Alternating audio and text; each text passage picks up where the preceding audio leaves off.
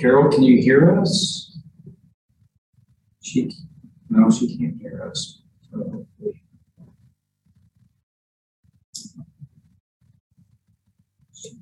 Uh, send us in her an email too.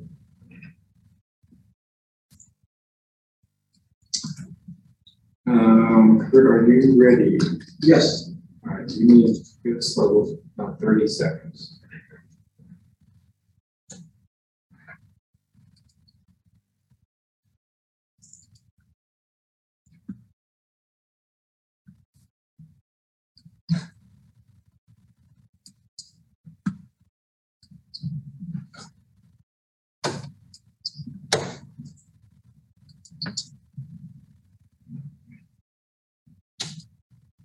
We'll go ahead and get started. Kurt, if you're ready, we're ready.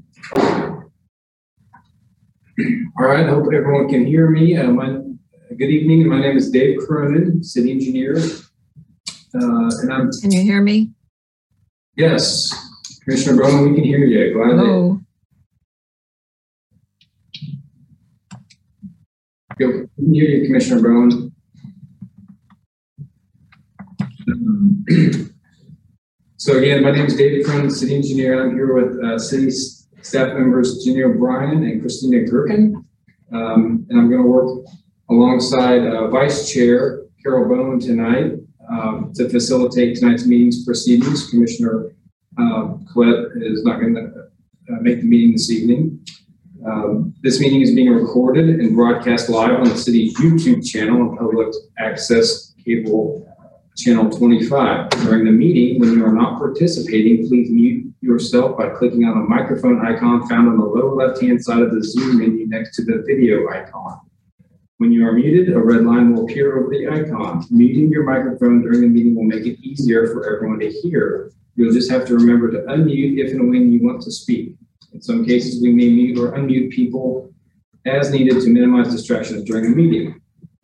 Please remember to state your name and title for the benefit of those listening remotely. You can turn your video on and off by clicking on the video icon on the menu. For the purposes of this public meeting, please keep your video on when you are participating in the meeting. When you are not participating, it's okay to turn your video off. Just remember to turn your video back on when you're participating. If you're participating by phone, you can click star six to unmute your phone. For those using Zoom, somewhere on your screen, you will see a choice to toggle between speaker and gallery view. Speaker view shows the active speaker. Gallery view tiles all the meeting participants. Individuals who registered in advance to provide public comments remotely will be called upon by name. When you are called on, please unmute your listening device and state your name before speaking. The chair will then call for in-person public comment for those who are physically present. Staff will direct them to the podium to speak while following social distancing and safety protocols. All motions will need to be stated clearly. After a motion is made and seconded, staff will call on each member individually to provide their vote. Staff will then need to announce whether the motion carried and the count of the vote. Um, before we turn the meeting over to Commissioner Bowen to uh, start things, we're going to have uh, Ginny do roll call. Ginny, go ahead. Hi, thank you, David. Um, please, uh, respond with present. Steve Evans, Present. David Baltiska, Present. Carol Bowen, Present. Nick Kuzniak, Present. Aaron Hayden, Court Buffington, Present. Tricia Colette is not present, uh, Charlie Bryan, and Gregory Critchlow. This is Charlie Bryan. I'm present. Oh, you are? I'll Okay. join by video in a moment. Great, thank you. And Gregory Critchlow. Thank you.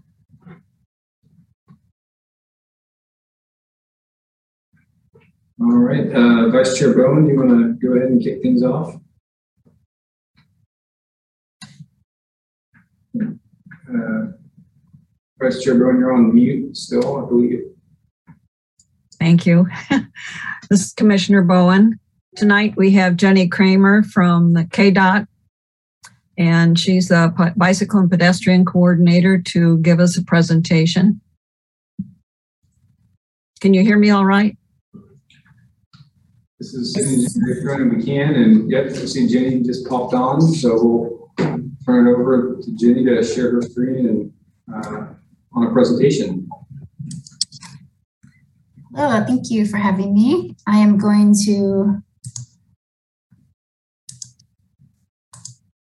attempt to share my screen with the audio enabled so you can hear. I have a couple of videos I'm hoping to play. Let's see. Can you see the presentation mode? Yes, we can see it. Okay.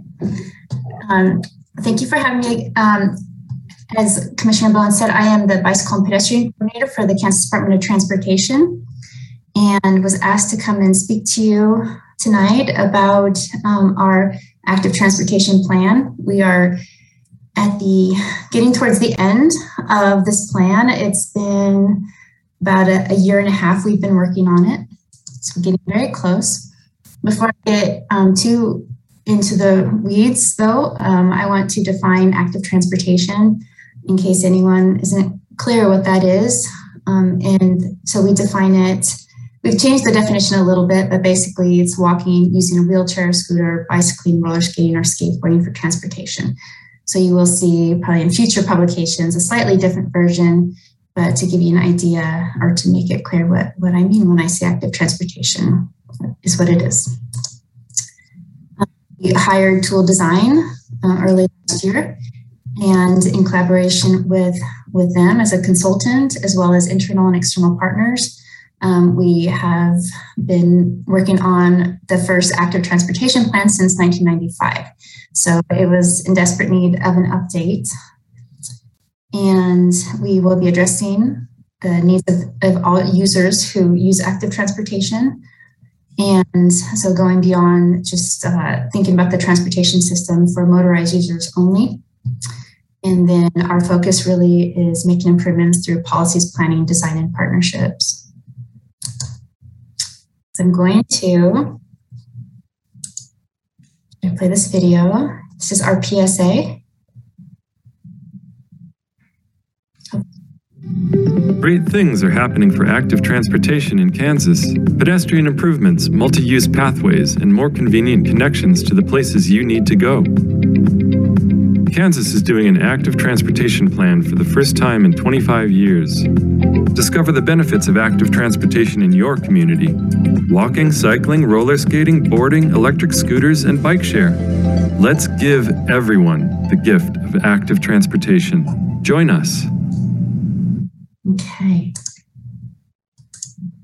So that video, um, that PSA was developed to encourage um, Kansans residents, um, all, all users of the transportation system, to participate in our public meetings that we held in February. And so that was the first um, video we, we got out there. It happened to be around the holidays, so that that's why we chose to give the gift. Um, so getting into that season again. Oops. Here's a brief timeline. Um, so just showing when we kicked off, had some visioning. Uh, we formed our core team, so often called like a stakeholder meeting or a stakeholder group um, called the core team with with mostly external partners uh, of various agencies and organizations that we thought we needed representation from. And then we also have a kdot technical advisory committee um, made up of, of folks from bridge road design local projects etc um, so meeting their planning for the public meetings um, developing the videos and then uh, after having the meetings, really starting to draft the vision, the goals, recommendations. And now we are in the stage of drafting the plan, the toolkits, all of the other um, complementary um, documents that I'll discuss in a bit. And then uh, we were hoping for end of September completion, but as you know, things like when, when you're really getting um, to, to writing up what all, you know, all of, based on all of the uh, background and, and, feedback, it it often takes longer to get a product that that you're really happy with and um, are just making it as perfect as you want it or as close to perfect as possible. Uh, so just to talk about the, the engagement a little bit more, um, because this was a really, we had a great experience. We had a really good participation from folks across the state. Uh, we held 19 public meetings, um, nine public workshops that were targeting the different districts around the state, as well as the metro areas of Wichita and Kansas City. And then we had focus groups focused on these um, representative areas, so public works, also planning staff, engineers, elected officials, Parks and Rec. You can see health and wellness was a, a big one. We invited our public health partners, economic development, younger generations, um, those representing older populations, those with disabilities, uh, schools, and then we had a kind of catch-all as like recreation and, and equestrian, and um, so really great conversations in all of those meetings. And then in June in June, on June 15th, we held two more meetings to go over the draft goals and and then had some surveys after that allowed folks to provide additional comments. And I, and I do want to say too, like before the February meetings, we did get out a, um, a survey across the state. And then some key theme, themes from the public meetings um, are listed here through transportation choices, equity, connectivity, partnerships. Um, this was our uh, final statement after the public responded. Um, Kansas will be a place where people of all ages, abilities, and backgrounds have safe and convenient options to walk, bike, roll, and use other active modes for transportation and recreation. And then just highlighting the, the identified goals being safety, equity, mobility, community health and vibrancy, culture shift and education, and system longevity. We also conducted pretty early on a crash analysis. And um, this is a, a, pretty technical document that, that will be available and um, just looked at all of the causes of crashes uh, with pedestrians and cyclists that resulted in injury and, and fatalities. Um, and then came to some conclusions uh, looking at like where, where those high risk areas are so that we can better address those needs. Um, so the resources that are available right now are that PSA and video series. So one of which I, I just showed you, it's available on our, those are all available on the website and available for use um, whenever you like say have a meeting or want to discuss active transportation, any kind of public outreach, they're available for use. Um, I also want to point out that this the PSA and video series was the winner in the video series category of the TransComm Skills Contest um, that AASHTO puts on um, every year. So that was exciting. Um, that happened like just back in September. And so we also have an active transportation page or plan Facebook page. Um, we're collecting stories. I'll talk about that in a second. And then you can also see the public engagement meeting recordings and summaries at this website. So just to briefly talk about the story map, um, we really need representation in, in other parts of the state, uh, but just wanted to show it here. Um, but it always bothers me how empty it is. Um, so if you have friends, family and, in these other parts of the state, please encourage them to submit their stories. Very easy. Um, I have the link here, and you you could just one or two lines in a picture and just your experience walking and cycling in your um, town it can even be the needs too like if you if you wanted to point out like gaps or needs in your area. Okay so available soon we'll we'll have the final plan um, vigorously being drafted and reviewed. Uh, we're hoping by the end of december and um, then we also are developing toolkits. So one our communities are really excited about um, is the active transportation planning toolkit for small and mid-sized communities. So basically under 20,000, um, but especially for, uh, you know, there's so many communities that are 5,000 or less and they their budgets don't allow them to hire a consultant to go in and, and do all the, the work needed to develop a plan. So this toolkit allows um, this plan to be community led and um, takes them through the steps of, of getting that public engagement, identifying the, the needs, the gaps, um, prioritizing routes, um, applying for funding. Um, there will be templates for developing a map. And, um, and then if they do have any funding, they could save that for maybe hiring an engineer um, to, to look a little more deep at the, uh, the routes identified for, for identifying some, some cost estimates um, that'll help when applying for funding. Another toolkit. And so we're hoping to get that one done really soon because communities are anxious to start using it. So hopefully by the end of this month, we'll have that. Promoting active tourism, um, that is currently being drafted and reviewed. Uh, we hope to see that one soon. And so that hasn't even gotten into our hands yet. And then uh, bike and pedestrian accommodations on bridges. This will hopefully be more technical. Um, it is designed to be especially uh, well used by our internal KDOT bridge engineers, but also for communities. I'm just giving ideas on how to better accommodate cyclists and pedestrians on bridges. Um, so often bridges are being renovated, rebuilt, and we want to make sure that if if uh, cyclists and pedestrians are using that bridge, if it's a critical connection, that um, those facilities are are considered in the design at the beginning. Economic impact assessment and tool. This is also under review right now. Currently, it's very technical, um, so we're hoping to make it. We're in the process of making it more user friendly.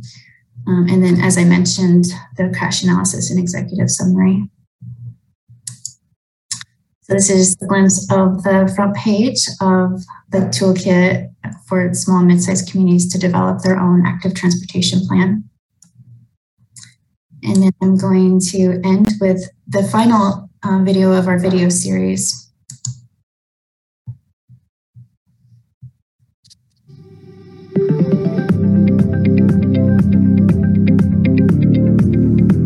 Me gusta caminar porque lo aprendí en mi país, Guatemala. Que mi mamá tenía un negocio y yo tenía que ir a vender y pues caminaba bastante para poder vender lo que tenía que vender.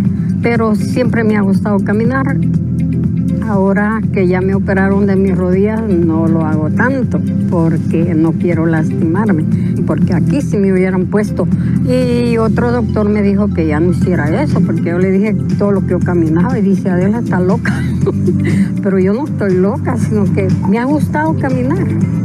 Yo tenía que aprender qué bus a dónde me llevaba, me bajaba y así era como yo conocía. Entonces mm, no fue tan difícil, ya que yo conocía las rutas y sabía cómo transportarme, ver el horario. Entonces, porque a mí mucho el carro no me gusta. Yo prefiero caminar porque hay lugares para ir, ¿verdad? Digamos, en todo este alrededor donde yo vivo, de aquí hasta donde yo voy a comprar al Aldi, porque en el Aldi también no hay banqueta. Entonces ahí yo tengo que irme donde pasan los carros y poner buen oído por si viene un carro atrás. Si es un chofer mal educado, me puedes hasta tirar mejorar en algún, así como el área donde yo voy al Aldi, ¿verdad? Disfrutar un parque, disfrutar ver a los niños correr, disfrutar, pues ahí sí hay una banquita, va. Yo me sentaba ahí un ratito a descansar o compraba mi helado en verano, me lo comí. Yo creo que Dios no permitió que yo aprendiera a manejar porque me gusta caminar. El carro ahí estuviera parado. Es que esa es mi vida. Para mí, esa es mi vida.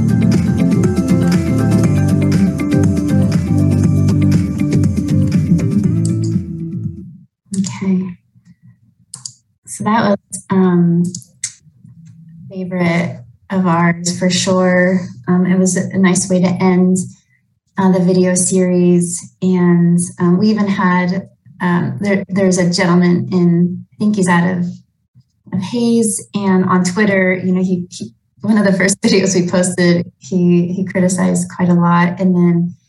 Um, but then with this one, he said it was like the best video he'd ever seen on walking, and so uh, we're pretty pretty pleased that we changed his heart for for uh, how well government can do on on putting videos out. Um, but that said, we did um, we we hired. I told you I mentioned Toole Design was our consultant. Um, they subcontract with Vireo, and 200 was the um, video production agency we used. And so we worked all very closely together and then had the, the, um, the participation of local residents. So I didn't, I didn't even think about it. I should have played you, and you can go and find it. There's actually two videos uh, featuring the Lawrence Loop.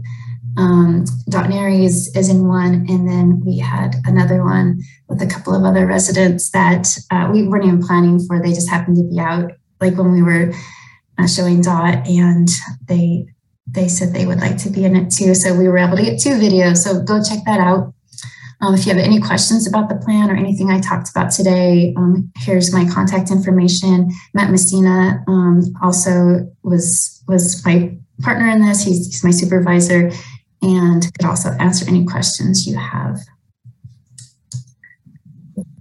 I am going to stop sharing. So hopefully that all came through okay.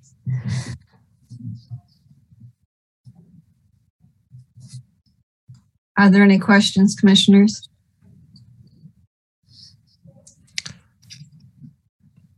This is Commissioner Uh-huh. O'Brien. Well, hello, Jenny. Uh, thanks for your presentation today. I was wondering if the plan might have specific policy recommendations that we could consider at the local level. For example, maybe the Idaho stop. That was one that our group has had some discussion from the public about. Mhm. Yeah, so we did early on, and it will be incorporated into the plan, do a policy review.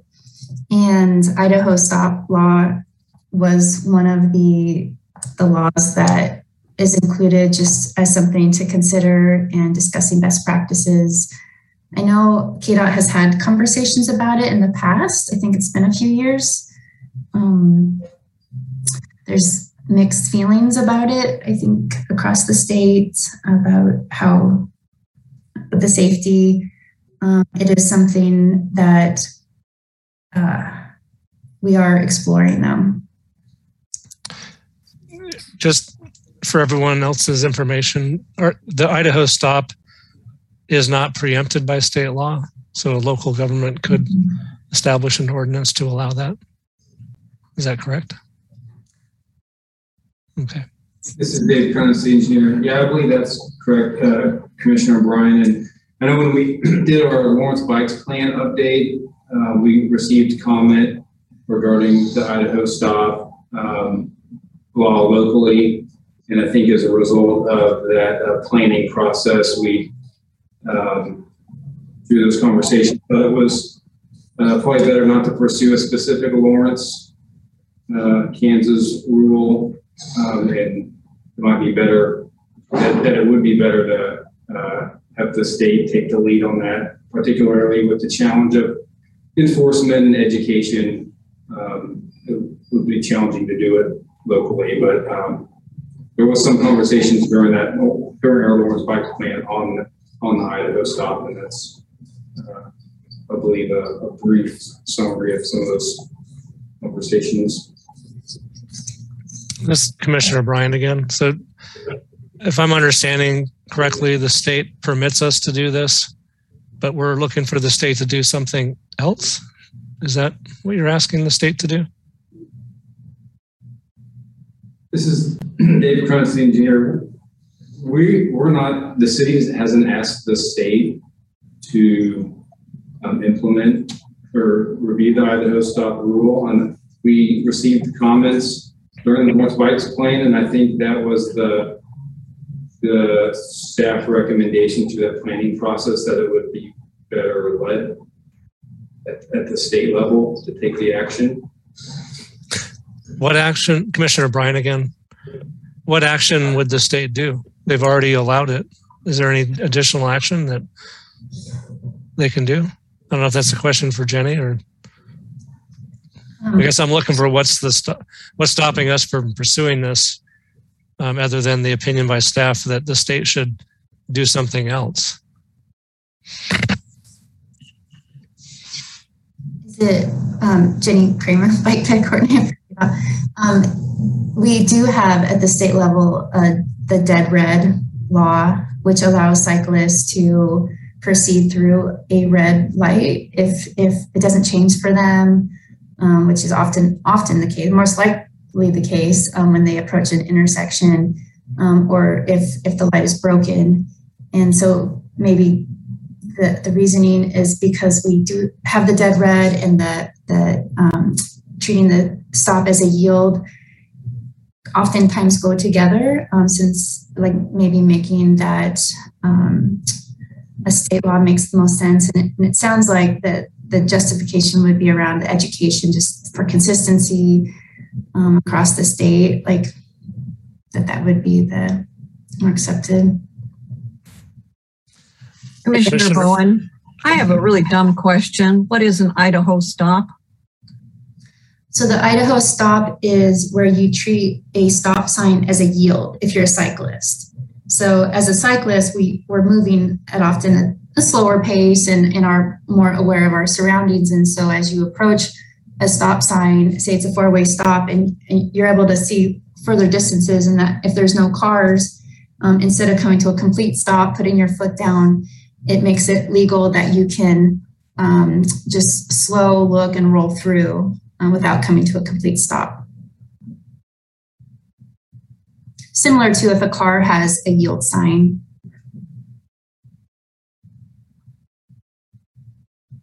Commissioner Bowen, is there any crash da- data involving Idaho stops? I I would have to look that up, but I don't. Yeah.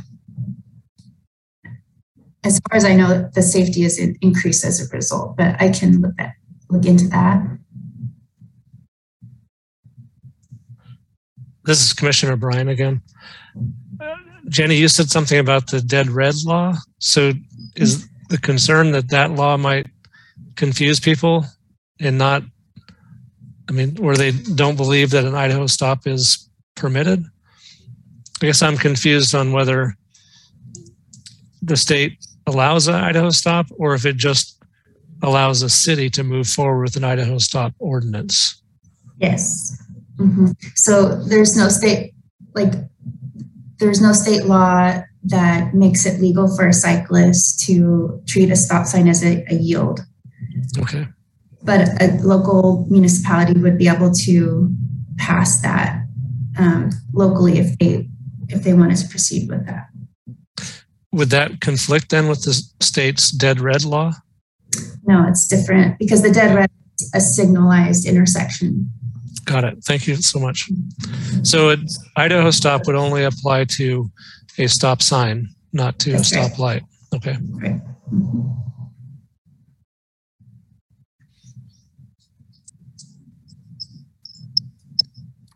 Carol, this is Steve Evans. I have a couple of questions.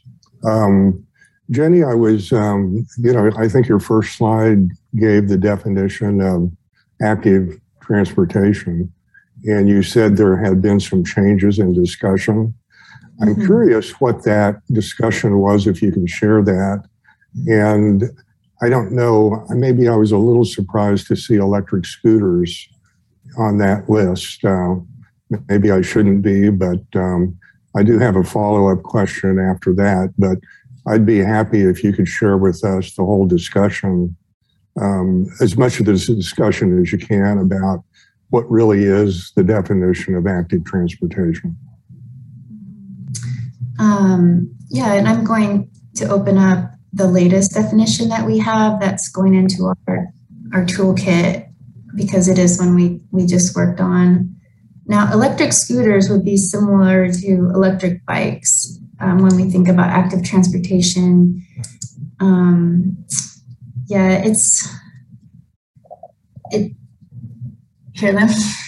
It, it is a little gets into a little bit of a gray area, though. I know. So let me. Here we go. Yeah, and could you also, in that context, an electric scooter, I saw an illustration that looked like a, a moped, kind of a, a little cycle.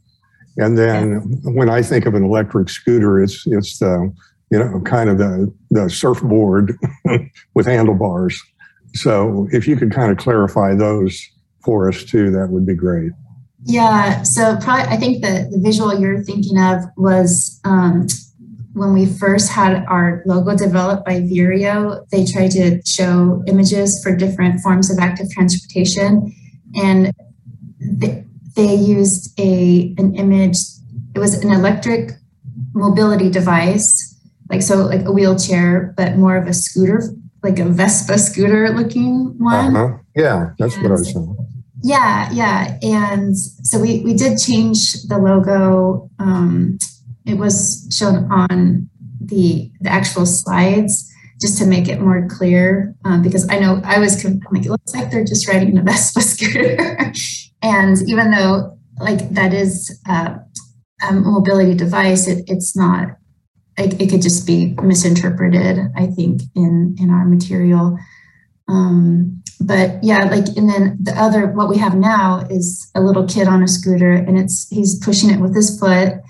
Um, so that's, that's what we think of often with the scooters. There are the, the electric scooters that are motorized scooters that are out there um, that uh, we, we still categorize as active transportation. Um, just like with e-bikes, there, there's still some like it requires human some human power like and it's uh you know non it's so difficult with the odds of all the electric um bikes and, and scooters to to because we used to say like human power non-motorized and obviously it's a little bit harder so let me read this definition before i confuse you more um, active transportation is an umbrella term for all the ways people can get around in an active manner.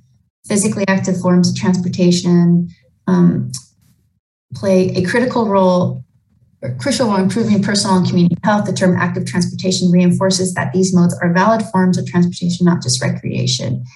Um, walking and biking are often considered recreation. Um, but let's see. Okay, Active transportation covers active modes beyond just walking and biking, including skating, scooting, using mobility assistance devices. So those are um, like really the, non-motorized, non-electrified is is mostly what we're focused on. The e-bikes, um, there's such a range, but usually like the the e-bikes that uh, we often see are still needing to be pedal powered at some point. They're not the throttle though those do exist. Um, so it's not clean cut, but if you think about just that's why we always try to list the, the modes. It's it's not an automobile, a truck, an SUV, uh, a, a gas powered scooter. Um, so it, it tends to be those slower modes of transportation that does require some um, some act, like active role in in the human human. So you do. So you do consider an electric scooter an active transportation device. Is that fair to say? Yes. Okay. Yes. And what Even about uh, what about um, electric uh, skateboards? Would you would they be considered similar to that? Um, yeah, I, they would fit into that um, category too. I, I think just the fact that you're, I mean, even though it can feel more like fun and you're not working that hard, there's still a lot of Mm-hmm. active like balancing and um, you know movement in that. And again, since it's not like a an, an automobile hmm cycle, Well, I think uh, I think a lot of people would argue they should be considered part of an active transportation definition. Um, Mhm. I think you say you're correct, and it's a huge gray area, and uh, probably will be until you know they're they're more available and people use them more. you know, it won't it won't matter that much what you call them. You know, they're Right. just a way that um, people get around. My follow up question is. Um, we had a subcommittee looking at electric scooters before the pandemic, and um, one issue that came up, a question that we had um, that I don't think I've heard a good answer or even a reasonable answer yet, is um, when you're looking at electric scooters and you consider, I believe the term is embodied energy. In other words, what it takes from cradle to grave, you know, all the energy that goes into making a scooter. And I think if you're looking at lithium batteries, that's probably the biggest issue. But I did see where electric scooters had a life cycle of, I think, 18 months top end. And that gave me pause um, considering the sustainable, you know, on the surface, it seems like a real sustainable solution. Uh, in many ways, it is. But I wonder if you guys looked at anything along those lines, um, comparing a bicycle, for instance, the embodied energy of a bicycle, which will have, you know, 50 years or whatever plus, an mm-hmm. electric scooter that's not going to be in the same category in terms of the material and the components that go into it. Have you all looked at that at all? No, we we haven't gotten really into the specific like, vehicle, like the the scooter, the the bicycle. It's mostly just a, accommodating that form of transportation on the road roads. Um, so that's often at the the city level where they're um, deciding to bring or allow these companies to come in and, and bring these electric scooters in. Um, so it's not something we've looked at regulating at all. Mm-hmm. It's mostly just accom- accommodating them on the road, um, right. riding a bike. Right. My question was less about regulation and more just about, you know, the general aspects of saying, okay, an electric scooter is an active transportation means, but here's some information you need to know about electric scooters. Mm-hmm. That's kind of the, where I'm going with this. I'm mm-hmm. less about regulation and more about, you know, what's the deal here? you know, yeah, maybe what's the big big picture? Ride a bike, not a knee scooter. or could be. Okay, thank you. I, I'm all done. If anybody else wants to jump in, thank you.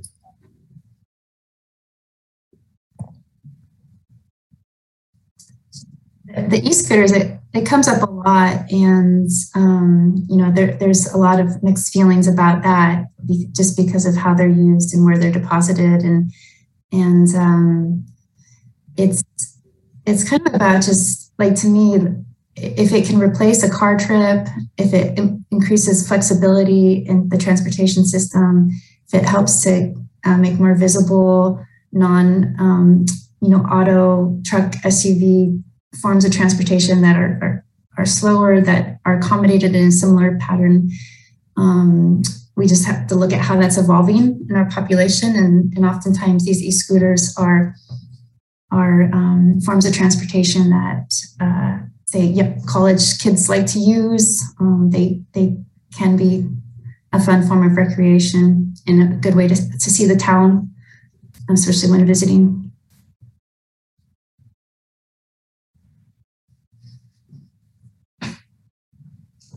Yeah, this is Commissioner Baltusca. Uh, Jenny, I was curious. I know KCMO recently signed on to a Vision Zero policy. So, with the goal of eliminating traffic fatalities by 2030, I was just curious if KDOT had any similar goals as far as the, the Vision Zero initiative. So, KDOT has um, what they call the Road to Zero. And um, so the, the best thing is we have our strategic highway safety plan um, for the first time in uh, 2020 uh, the bike and pedestrian program had um, what, there was a, a, chapter included in there as well as a um, like the strategies. I'm saying it wrong but if you go to our website I, I have a link to it. And um, it, I do have goals in there on decreasing pedestrian cyclist fatalities. I don't know that I would have to look and see if like overall like for for traffic if if they have a date where they want like that where it's like at this date we have zero I I don't know that they have that.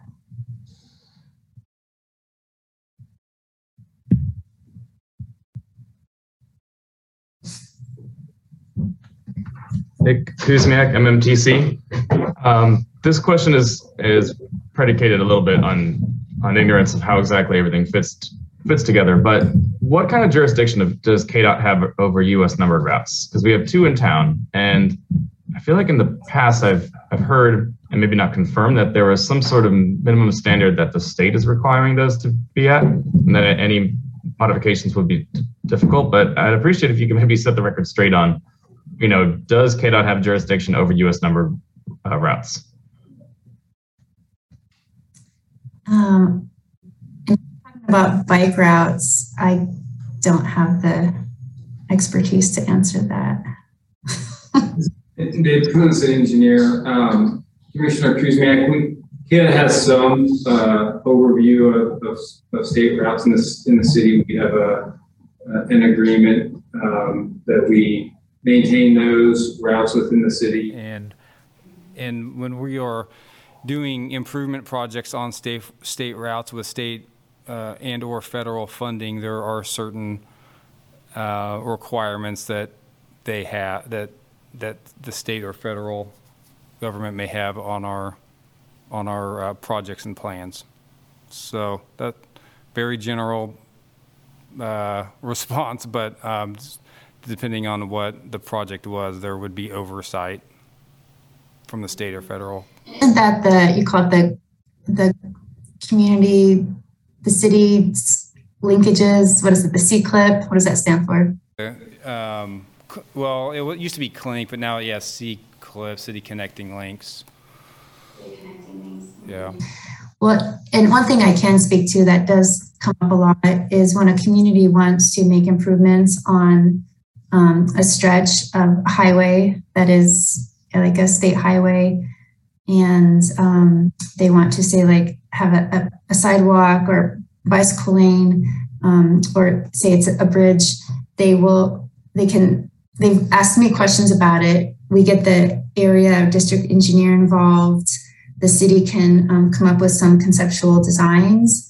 Um, we can have it reviewed by our bridge or road um, design staff and kind of give them recommendations on whether that would be uh, something KDOT could support um, be okay with safety wise. And then basically give them the green light then to apply for funding um, using those conceptual designs and feel more confident moving forward on that. Um, so like that, that happens quite frequently. So I don't know if that's helpful to know. Hey, Kuzmiak, I'm TC. Yeah, thanks to both of you. That does help kind of clear up what I was getting at. Um, the reason I was asking was, you know, say Sixth Street here in town is Highway 59 for a stretch of it, and mm-hmm. it's it, it, it kind of goes right through to the older neighborhoods in town, and you know, it seems like in the future as things like Vision Zero or road diets become less fringe and more commonplace, um, I guess I'd just be curious if a project to say take away a lane on on US 59 and maybe replaced with bike or pedestrian infrastructure, if that would be met with, you know, um, in conflict with KDOT standards, if KDOT wouldn't really care at all, or if given some kind of new technical toolkit, KDOT would actually support kind of a mode shift from the previous paradigm of cars only to maybe more of a shared space. It sounds like mm-hmm. currently it's maybe neutral or case by case basis, but I guess I'm kind of hoping and encouraged based on what you said earlier about the bridge toolkit that there maybe is a chance that perhaps this could kind of keep going in the future and be, hey, if you're ever going to work on large arterials through town that are under KDOT jurisdiction, then here's some things you might do. You know, if you want to change a car lane to a bike lane, for example. Yes, no, definitely. And those are things um, to think about. And my experience is as long as you can demonstrate that the level of service isn't negatively impacted, um, you know, based on the daily traffic counts, um, that's happening quite frequently where communities are, are um, doing road diets on their highways. And we have several projects happening right now where, where they're reducing lanes, vehicle lanes, putting in bike lanes um, or just to slow traffic. Um, so yeah, definitely something to, to, think about. You can have your engineers do a traffic study um, just to make sure when it, uh, yeah, slow things down. And, and, oftentimes it's that our roads are built um, much larger than than our, with more lanes than are needed. Excuse me, MMTC. That that brings up an interesting question, and I don't know if I'm reading too into your statement, but it sounds almost like KDOT's position is that you can make changes and you can reduce lanes and potentially make things safer for bikes and pedestrians as as a matter of course, but not at expense of cars. So it sounds like then it's not really a shared space. It's always going to be cars are kind of the dominant, you know, species, I guess here, right? So I guess that, that that's a little bit discouraging in that if if we really want to promote active transportation, it's always going to be difficult when it's going to be second fiddle to a much, you know, much kind of faster and dangerous mode of transportation that requires a lot of space to accommodate. So I guess I'm just hoping that maybe in the future, KDOT may start to rethink that Kansas Department of Transportation does not just mean Kansas Department of Car Transportation. So I'll be curious Yeah. to see how things evolve. Yeah, and it's definitely evolving. Um, and with the level of service, oftentimes some communities will do um, like often like in, when I when I talk about the level of service, it's often like rural communities that have like the industrial truck traffic and agriculture traffic that are going through, um, where it's really important that that's flowing. So I don't know that it would be the same for Lawrence. You'd have to talk to um, yeah, your engineer and area engineers about that. But oftentimes, if if there are other routes that can be taken, I'm sure that can play a role too, um, where where they would choose a different route instead. Um, but at KDOT, the, the current leadership is very supportive of, of bicycle and pedestrian integration in- into roads. And like with the cost share, they sometimes we'll get applications and they'll ask the question, well, is there any way we can get bike and ped facilities into this? Um, or why wasn't were bike bike ped um, needs considered here? Like it seems like this would have been a good opportunity. Um, so so it's like the the the climate that I'm working in currently versus what it was, say, five, ten years ago is is dramatically different. So don't lose hope. Uh, I would present any idea and yeah, like I, I think in urban settings it's it's going to be different than the rural. But again, usually the level of the, the roads are like we- we're doing a project in Topeka and they're going from two to one lane and, and the community was just like so upset about it, like religiously upset. And um, I mean, people get angry. You bring it up, and people get very angry even um, to talk about it. And they say, "Oh, it's going from two to one. Like I won't be able to get to work. I'll be so late." And um, but it's that second lane is just not needed. And oftentimes, it's not like to go to say like a four to a three. Um, that improves the flow. It, it reduces the conflicts, that those dangerous crashes. There's just so many uh, good arguments for it that um, yeah, and, and and in terms of capacity, it's just not op- it's not probably usually necessary for capacity flow.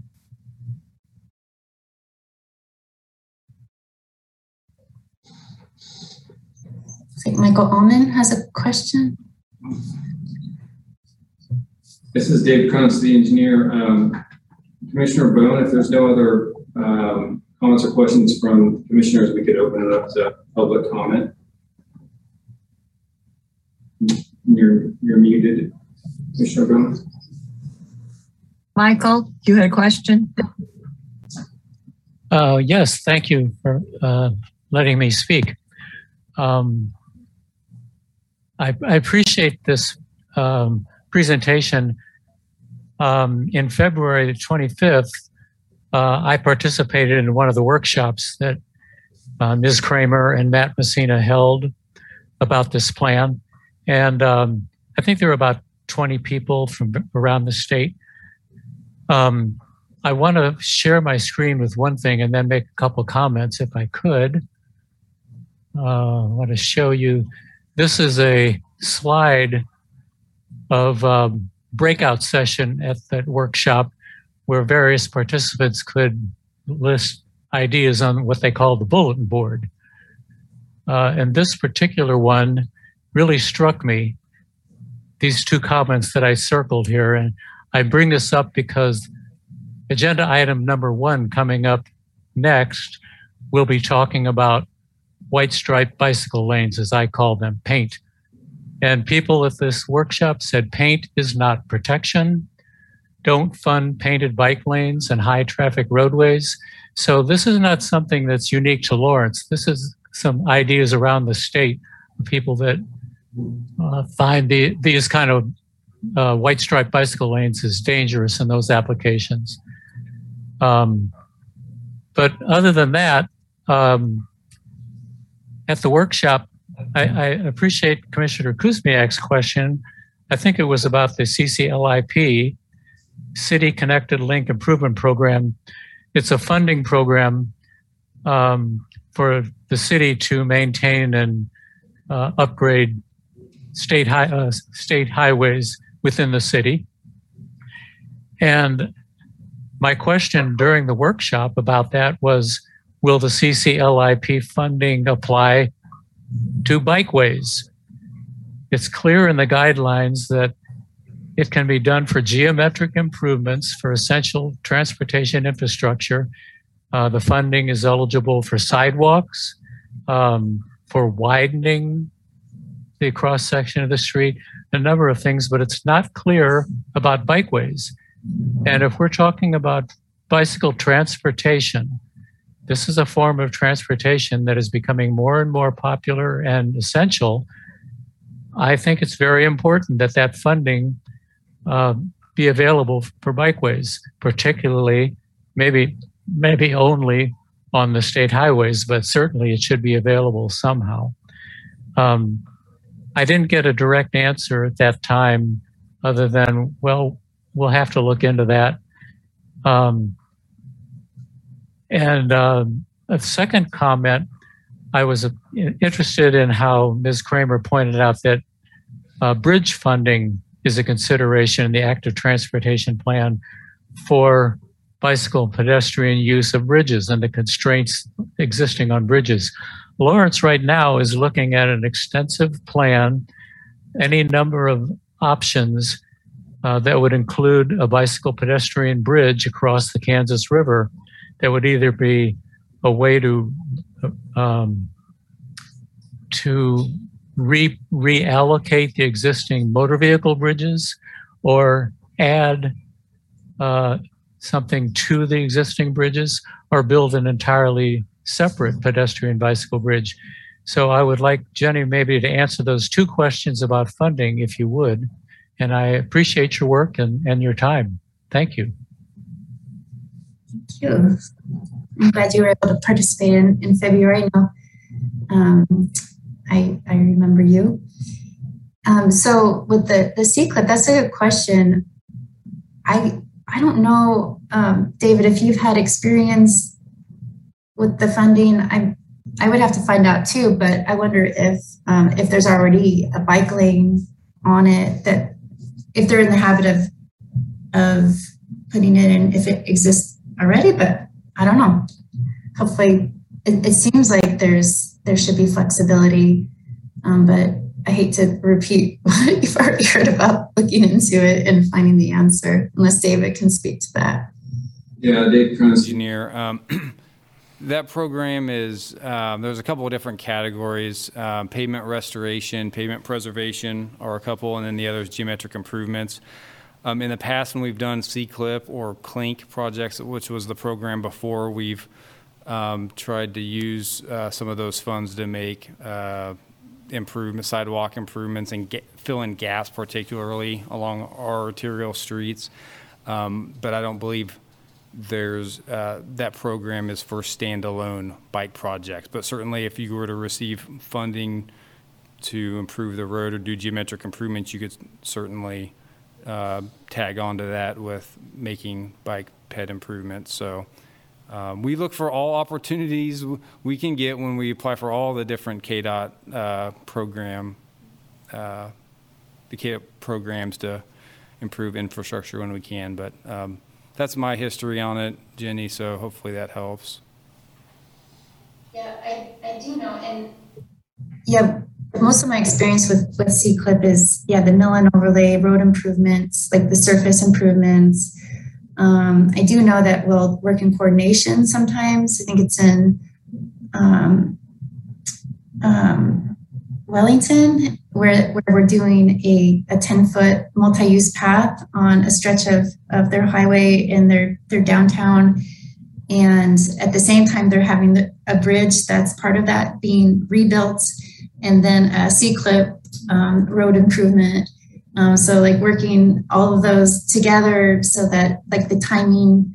Um, so, doing the bridge first, then the 10 foot multi use path so that it doesn't get messed up by the, that construction and then being able to go back through and, and get it all nice and smooth um, based and and and and I do know that um, like when there's this awareness of these projects, um, these other projects with pedestrians and cyclists, um, that there's this e- an eagerness to um, coordinate and collaborate on that and make like move forward in the best way possible.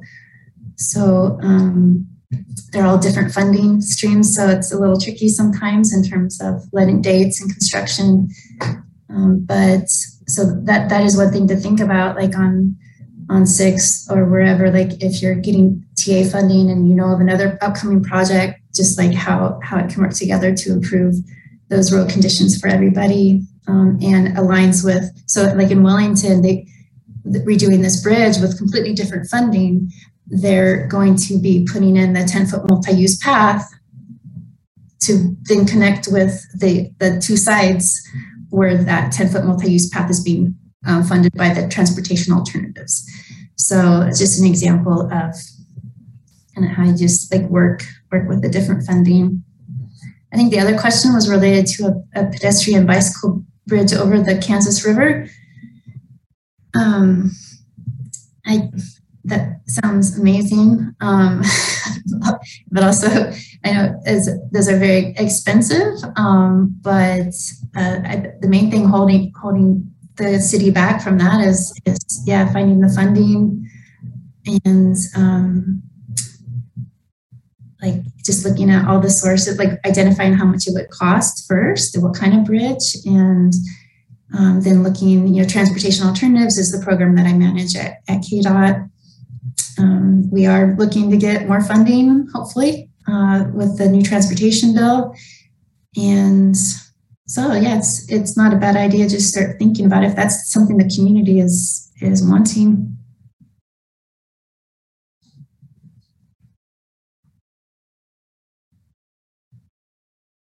This is uh, Dave Krantz, the engineer. We got about three minutes left till six, and um, Gary Weber's on the line. And Gary, did you, you sign up for public comment on this item or for items on the regular agenda? Yes, this is Gary Weber. Um, I also attended one of the February. My wife and I attended a February meeting, and uh, we're really impressed with the gathering of data and, uh, and what was going on. I just wanted to thank Jenny for her work and and uh, uh look forward to seeing the final plan.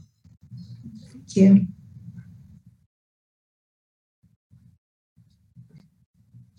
We're excited too.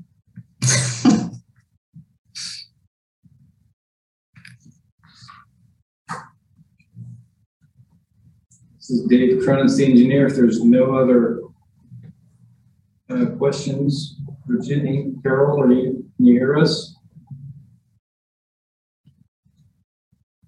And if there's no other questions, uh, Jenny, thanks for attending today for our study session, and we're looking forward to seeing the final final plan once completed.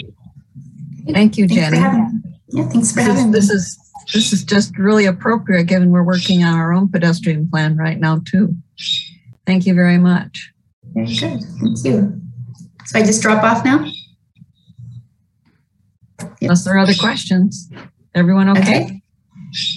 Well, reach out. You too. Reach out if you have any questions. Thank you. Okay, the time is what? The time is 5:59. Should we take a five-minute break? Be back at five after six? Is that all right? That works for staff. Sounds good. We'll see you. Okay. It's 6.05. Are more people here? Show yourselves, please.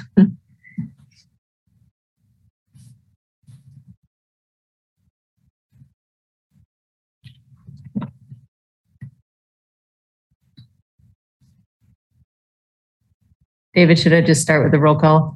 Um, yeah, uh, Commissioner Bowen, this is Dave Cronin, city, city engineer. Um, we're, we are ready here to start. So if uh, you give us a roll, uh, Jenny will go through roll call here. Um, Okay. And then we'll get started with a regular agenda.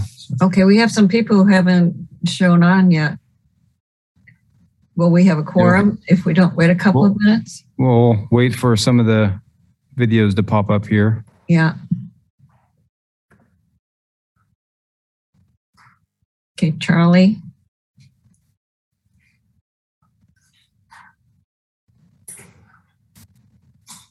Okay, let's go for it. Okay, please answer present.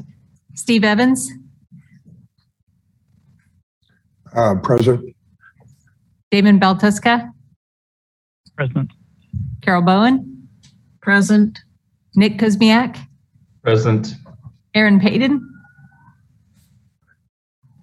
Oh, I'll go back to her. Um, Court Buffington, Present. Patricia Collette is out. Charlie Bryan. Come back to him. Uh, Gregory Critchlow. Present. Okay. All right, thank you. Hello, everyone. This is the November meeting of the Multimodal Transportation Committee. Um, I am sitting in for the chair, Pat Collette. My name is Carol Bowen. I'm vice chair. Um, first, we need to uh, see if we can approve the minutes. Can I have a movement to approve them?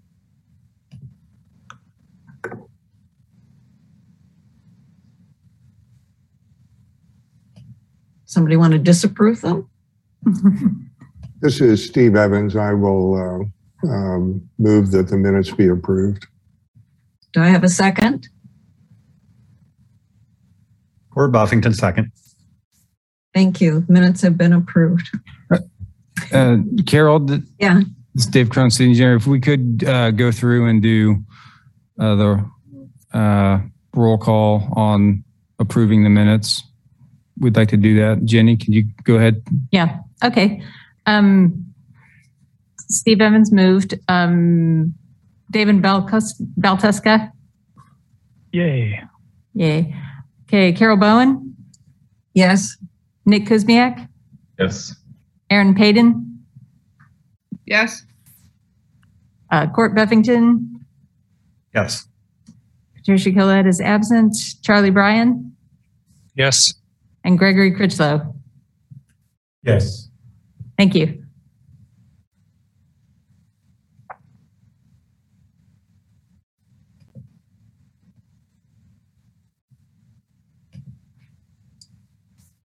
Are we ready to start the agenda now?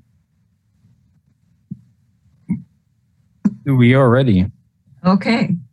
Um, first off, we need to receive staff presentation of the 2022 street maintenance program. Commissioner Brown, this is Dave Cronin, city engineer. First, uh, we have the uh, public comment item. If you'd like to uh, receive public comment. Michael? Yes, thank you very much, Commissioner Bowen. Um, I would like to share my screen. Um, I want to discuss the the plan for the raised the raised bikeway crossings for the Lawrence Loop at 29th and Haskell Lane. Um, and if I could share my screen. If you can see that, uh, this is where it all started in, uh, oh, wait a minute. Sorry, I pulled up the wrong document. That's close, but no cigar. uh, I thought I was all ready here.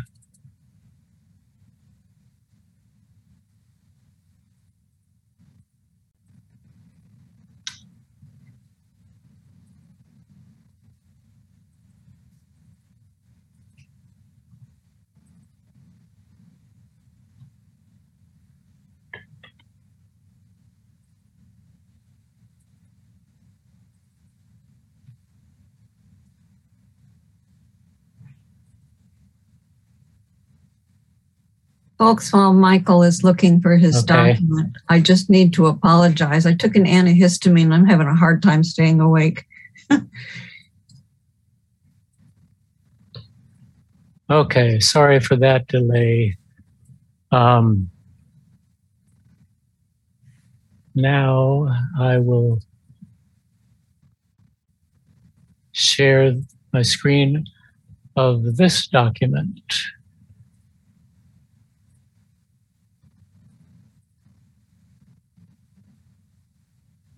Yes. Okay.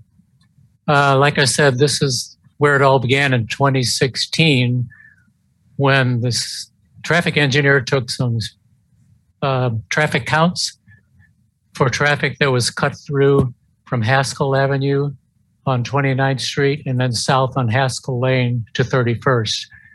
236 cut through cars an hour make that that turn there. This, of course, is the construction of 29th Street of the Lawrence Loop that will cross Haskell Lane right there, which you had instructed staff a year ago to make a raised crosswalk, uh, raised bikeway crossing. Um, the problem, of course, being that here's the Lawrence Loop crossing. Traffic does a very rapid uh, S curve right through this area. Um, some 236 cars an hour, one every 15 seconds, making this rapid S curve right across where that crossing is. So that's basically the context. And you, as commissioners, were very wise to indicate a raised crosswalk there, um, or bikeway crossing, excuse me. Now, this document that I can you see this document now? Hello? Yes. Yes, we Okay. can see it. Okay, good. Um, the problem with the crossings in these two loop sections of, of, that are being built is that they're not really functioning to slow or deter traffic. This is a very effective crossing, 15th Street, the Burroughs Creek Trail. There's another one very similar of the Naismith Valley Trail on 27th Street. Very aggressive, six foot uh, approach. And the approach is convex, so it's definitely a bump that you feel. Unfortunately, at 10th and Delaware, this is the crossing being built. That approach is 18 feet on the west and 12 feet on the east, which is barely a slope at all. You hardly notice you're going up and down. It's not particularly a problem here because this street is an entrance to a parking lot basically for Allen Press. But still, it's it's not what was presented in the field check plans August 3rd last year. It was only 10 feet approach instead of 18 feet or 12. The problem, however, is on 29th Street. The approach is essentially, it looks like seven feet. When they presented this last August, they didn't give you any dimensions on these raised crossings. Nobody knew how they were going to be designed. And in fact, this one has turned out very different. There's good reason why it did, but this is the one that's a problem because the construction manager has told me that this one was going to be only four inches high. If you've ever dro- driven across the Vermont Street raised crosswalk at the Journal World building, what used to be the Journal World building, that's a four inch raised crossing. You don't even know it's there. This crossing at 29th Street is going to be completely ineffective. The whole process for the last five years comes down to this design not doing what we set out to do five years ago and what you wanted staff to design so it would effectively slow down traffic and deter them. When somebody cuts through, instead of going down Haskell Avenue, they take Haskell Lane, they will save nine seconds on their commute. That's it. So this design needs to increase that travel time by at least nine seconds, hopefully more, and slow down the cut through traffic at least to 20 miles an hour. A four foot high raised bikeway crossing will not do that. I think it's imperative that the commission ask staff why they are designing these to be the least effective possible for deterring and slowing motor vehicles, and also ask them what they plan to, to, to do instead to trend to uh, change this design. At this state of the game, if they're going to make these six inches instead of four, the approaches are going to have to be adjusted as well. They're not going to want to do that. But they've backed themselves into this corner by designing it that way. So I think you need to ask them those questions. Um, I know generally in public comment, you don't discuss it, but we're down to the wire here. This is going to go into construction. The curbs are already being poured for the for the the uh, loop, the bikeway to the west of here. So this has to happen one way or another. And five years of, of trouble and costs are going to go down the tubes unless something different is done here. So thank you for your time, and I hope uh, you can make some some adjustments here.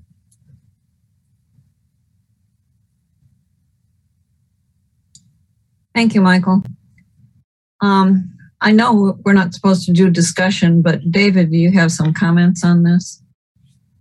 This is Dave Cronin, city engineer. Um, I don't. I'm not prepared to sp- speak about this. This I'm unaware of any details on this until right now. So um, we have a we have design plans that have been bid, and the contractor's fallen through on those plans. And um, other than that, I don't have anything else at this at this point. But we could certainly follow up with staff and uh, inform all what we're what we're doing. Thank you. That would be good. Nick Kuzmiak, MMTC. Sorry, Carol. Just one real quick thing, Dave, if I can. Um, what do the engineering design standards say, or the uh, design standards say? As is there a standard approach angle and height for a raised crosswalk? Hi, uh, this is Jake Baldwin, engineering program manager, and I'll, I'll jump in, David, if you don't mind. Um, I, I, pulled up the plans, of course, um, while we were receiving comment. Um, the, the the standard detail for a crossing, which um, I'm not sure exactly how old that that detail is. I think it goes back at least till to 2019, and it is what is used as, as designing these plans calls for that four inch height. So essentially, the contractor's building to what we asked him to do with our standard detail. Thank you for the clarification. Thanks, Jake. Well, I, I'm I'm kind of compelled to jump in here too. Um, I was in the minority on this um, this solution way back when when we went with the raised crosswalk, and um, I, I really hope that um, between Jake and Dave that um, they can get back with us um, either via, you know, I, I really think we should hear something sooner rather than wait a month. Um, if I recall, this was a pretty lively meeting with Mr. Zaremba and other people from the businesses along 29th and Haskell Lane. And um, I, I personally um, really think uh, I don't bike this area as much as I used to, but uh, when I did, I always felt uncomfortable um, at this at this Haskell Lane intersection. So um, this is a little uh, little uh, concerning to me, and I, I I agree with Michael. I think we ought to, you know, get get some response from the engineers as soon as we can. Michael, did you want to add to that? Uh, thank you, Ms. Bowen. Um, I just wanted to point out that there is no standard detail design for a raised bikeway crossing or a raised sidewalk crossing. There are different designs for approaches, some of that are convex, some of that are concave, some that are uh, straight slope, and they have a different impact on the vehicle and the speed, uh, how much you feel them. Um, there's also no standard for the height. The one at 10th and Delaware is six inches high. So staff is trying to present this as it's consistent and it's standard. Well, no, it's not. I, I I'm sorry. This is Commissioner O'Brien. I'm just wondering if we can get um, some follow up from staff on this item and move on with the rest of our agenda. Dave Cronin, city engineer, we will follow up with you on this item and send everyone this, our standard detail. Thank, you.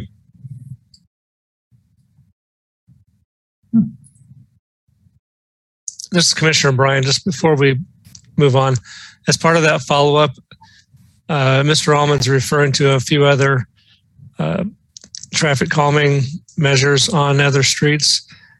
Uh, I'd just like to make sure that we're understanding whether those are raised crossings or if they are, in fact, some other feature that might have a different design standard. Thanks. I think this is Commissioner Bowen. I think my big concern is whether or not it's effective. If it's not effective, then why are we doing it?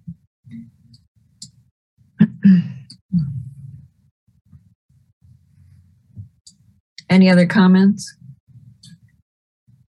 Okay, can we move along then? And we're going to look at the maintenance program. Jake, is that why you're here tonight? This is Dave Cronin, city engineer. Steve Lashley uh, will be presenting that, and I'm looking for him on the screen. Yeah, he's here. I'm here. Oh, ah, there you are. We're good to go. You have a different background. Different location. um, good evening, Commission. This is Steve Lashley. I'm a senior project engineer with MSO. Um, we provided a summary, and uh, what we are looking at this evening is the 2022 street maintenance program. And uh, I'll go ahead and start sharing my screen as I'm talking here so we can start looking at the map. Um, can we all see the map here? This interactive map is the link uh, within the summary. Um, the City Commission uh, adopted a budget of approximately $5.6 million, uh, which includes for the street maintenance program, which includes mill overlay, uh, surface sealing, some concrete rehabilitation as reflected on this interactive program map. Um, these pink locations, these are patching and microsurface uh, locations. Some of the, the blue locations are mill overlay, curb and gutter, red uh, mill and overlay as shown. Um, and we also have multiple concrete rehabilitation locations that we're uh, looking at doing some work on as well. As part of our program uh, review, we consult the bikeway um, map to determine if there's a bike facility such as Sharrows or bike lanes that should be included with the project. Um, a review summary of those recommendations uh, are provided um, using the bikeway uh, bike plan facility level of comfort uh, model and matrix, and that is attached um, to this agenda item.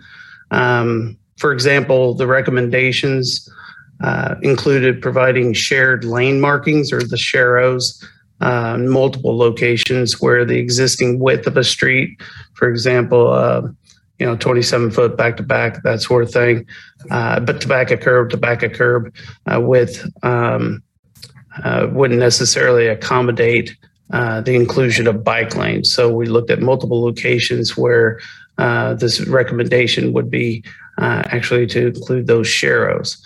Um, I guess to highlight there uh, and noted in the summary, there are two collector street locations, uh, Grand Vista Drive and uh, Grand Vista Drive up here, uh, north of where Monterey actually turns into Grand Vista Drive.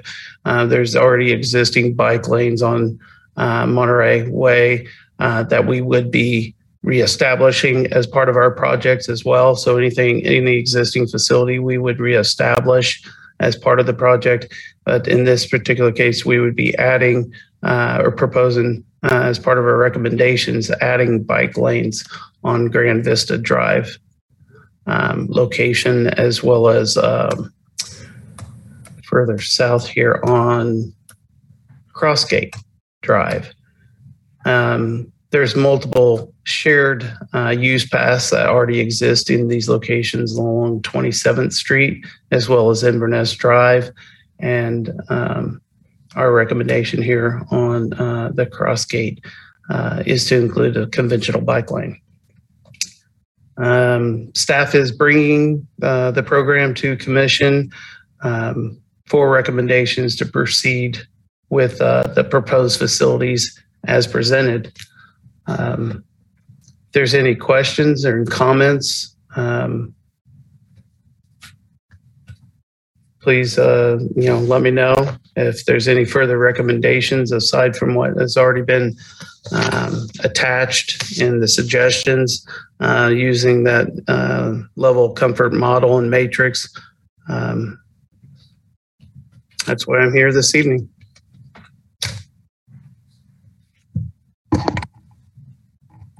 Questions for Steve?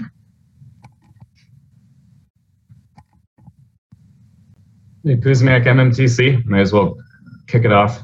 So I uh, I did some I don't know tried to glance through this table of projects as best as I could, and just kind of get a feel for what was going on and, and where. Um, what I noticed is that there was quite a few places where I think the table said something like it's too it's too narrow for bike lanes, but based on kind of on on the ground knowledge and some quick confirmation through Google Earth measurement tool, um, I guess I'd like to maybe offer a rebuttal to a couple of those. So I would say for Louisiana, the street appears to be 28 feet wide, which would definitely accommodate two 10 foot car lanes, um, which does comply with the street design standards.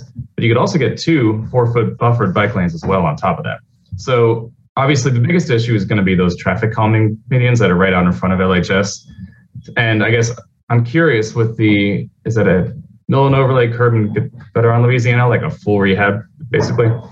Is there a chance that, I mean, we can use this opportunity to make some really good bike infrastructure for, you know, a subset of the population who is probably using bikes a lot as they are not quite full drivers yet? The recommendation is based on and just that with the islands the the width constriction uh, wouldn't um, necessarily allow for the bike lanes a continuance of those uh, in a contiguous uh, manner along that corridor. So in following what we've um, already did on the southern portion and even further south at 23rd we uh, we're going to we're re- recommending and proposing to maintain uh, those demarcations with the sharrows along that corridor. So yeah, it's those kind of bottleneck locations that become the problematic uh, location to be able to uh, maintain a bike lane, bike lane through those stretches. Nick Kuzmiak, MMTC. Thanks. That's kind of how I understood it. Um, I'm curious with this full mill and overlay curb and gutter redo is, I mean, do you basically just run a I guess a miller machine. I don't know what it's actually called, just straight down the road and it just demolishes everything.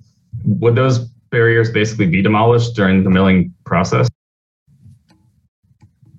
The intent is to remove and replace the curb and gutters uh, to establish a proper gutter pan for drainage and what have you. But the milling then is in between those uh, of the milling of the existing asphalt surfaces in between those curb lines. But no, the intent is to not damage any existing facility. We want to retain, and that those uh, islands would be retained as part of this project. I see. So, all right, that makes sense from a technical standpoint.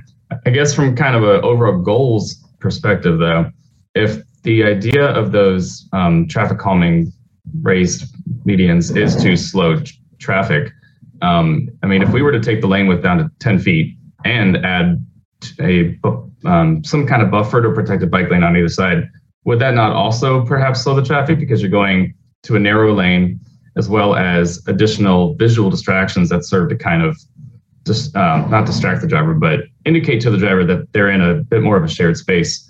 I mean, would you still be getting roughly the same, you know, level of efficiency from just making the street more narrow, while also as a side benefit now providing better amenities for bicycle riders?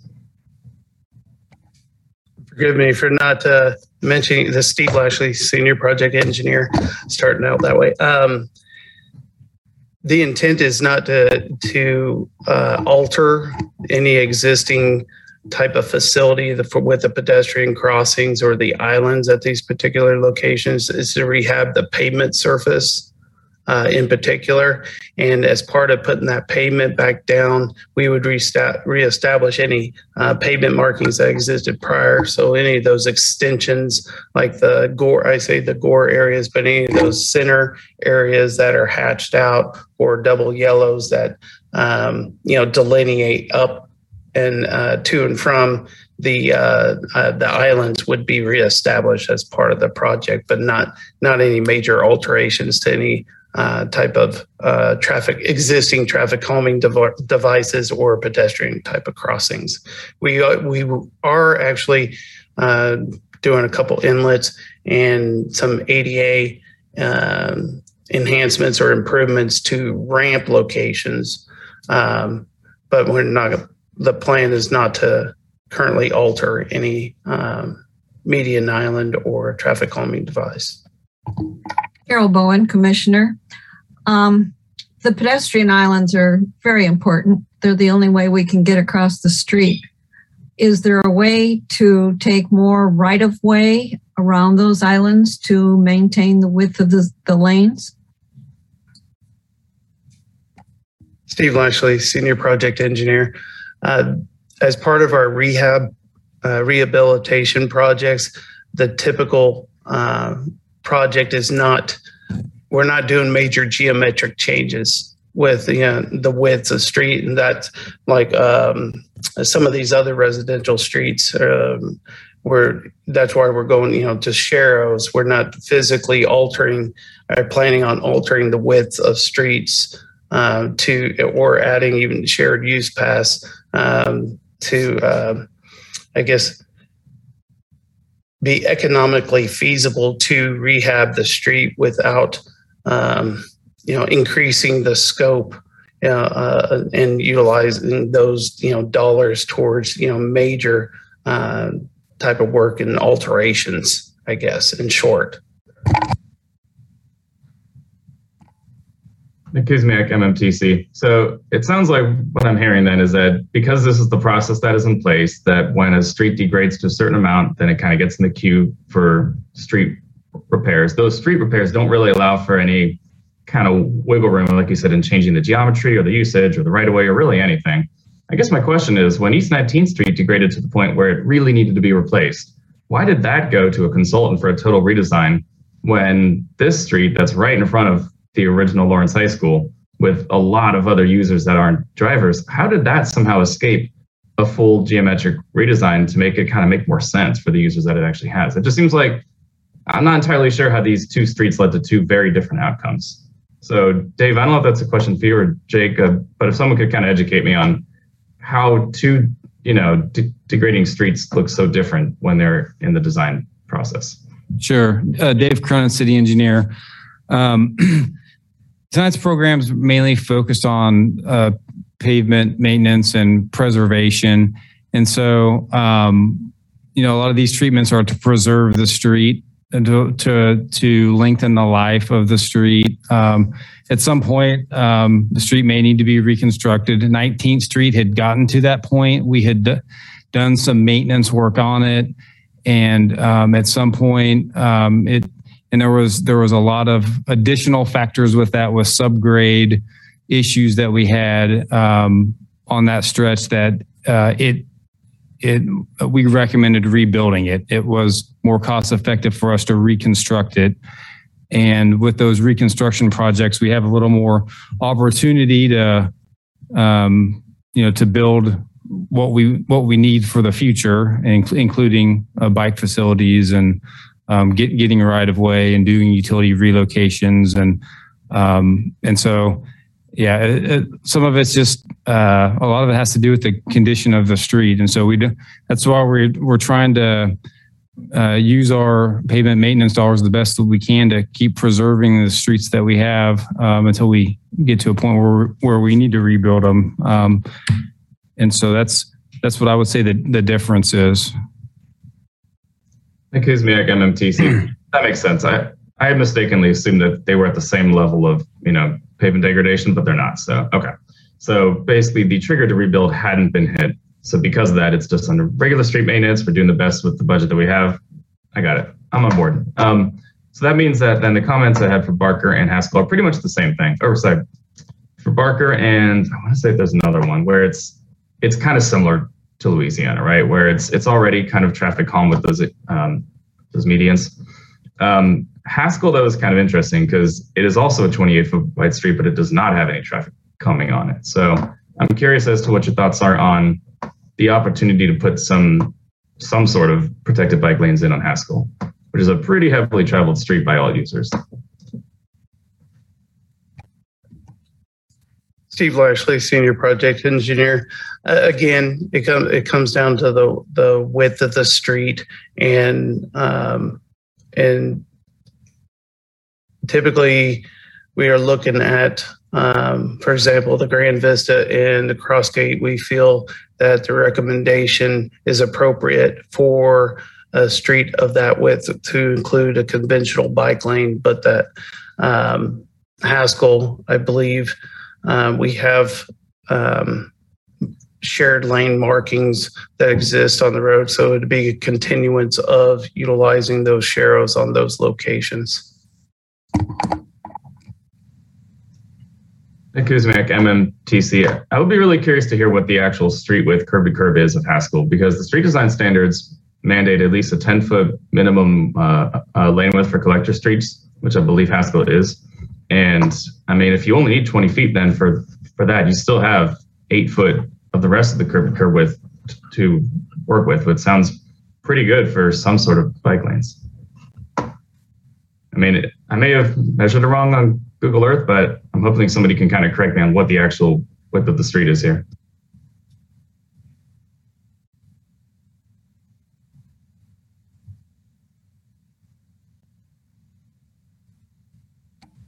Steve Lashley, senior project engineer, I'm taking a look into that now.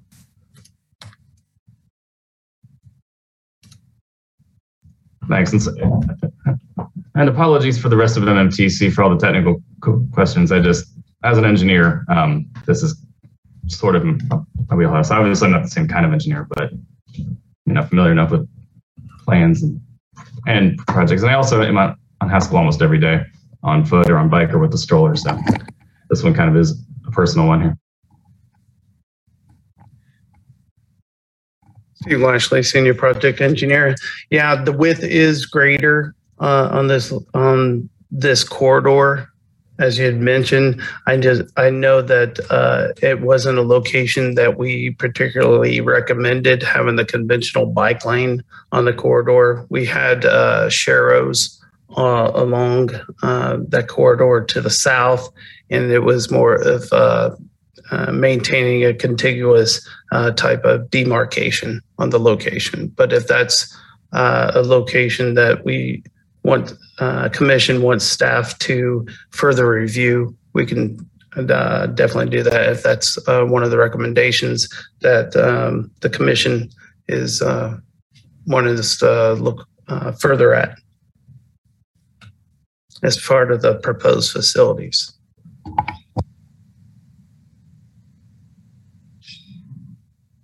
Commissioner Bowen, um, is this the same program that we looked at last year and we said, what about socioeconomic choices? How did we choose the streets? Is this, is this the same program?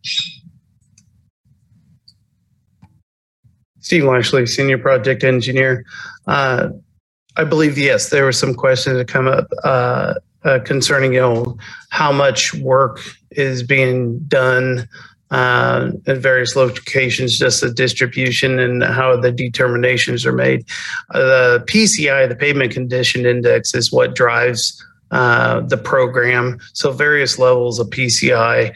Um, whether you know the score is very high maybe it's only a crack sealing or you know it becomes uh, you know a surface seal when we get into some more of the minor rehabilitations like the mill and overlays things of that nature or more of a major rehab but the concrete uh, rehab or curb and gutter type of work.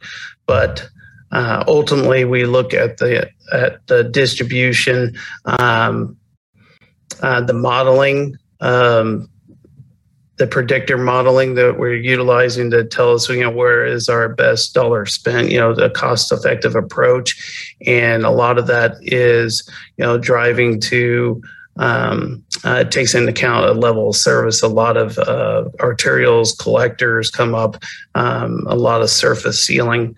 Um, unfortunately, the the program is telling us that we need approximately $11 million a year to spend towards streets to maintain our PCI level. However, we're looking at, you know, uh, you know, 5.6 million in um, you know maintenance work in particular. And then we also have our backlog. So yes it becomes very challenging you know when we're querying or questioning uh, looking at the system to get answers you know to get you know the, using the data to back our determinations.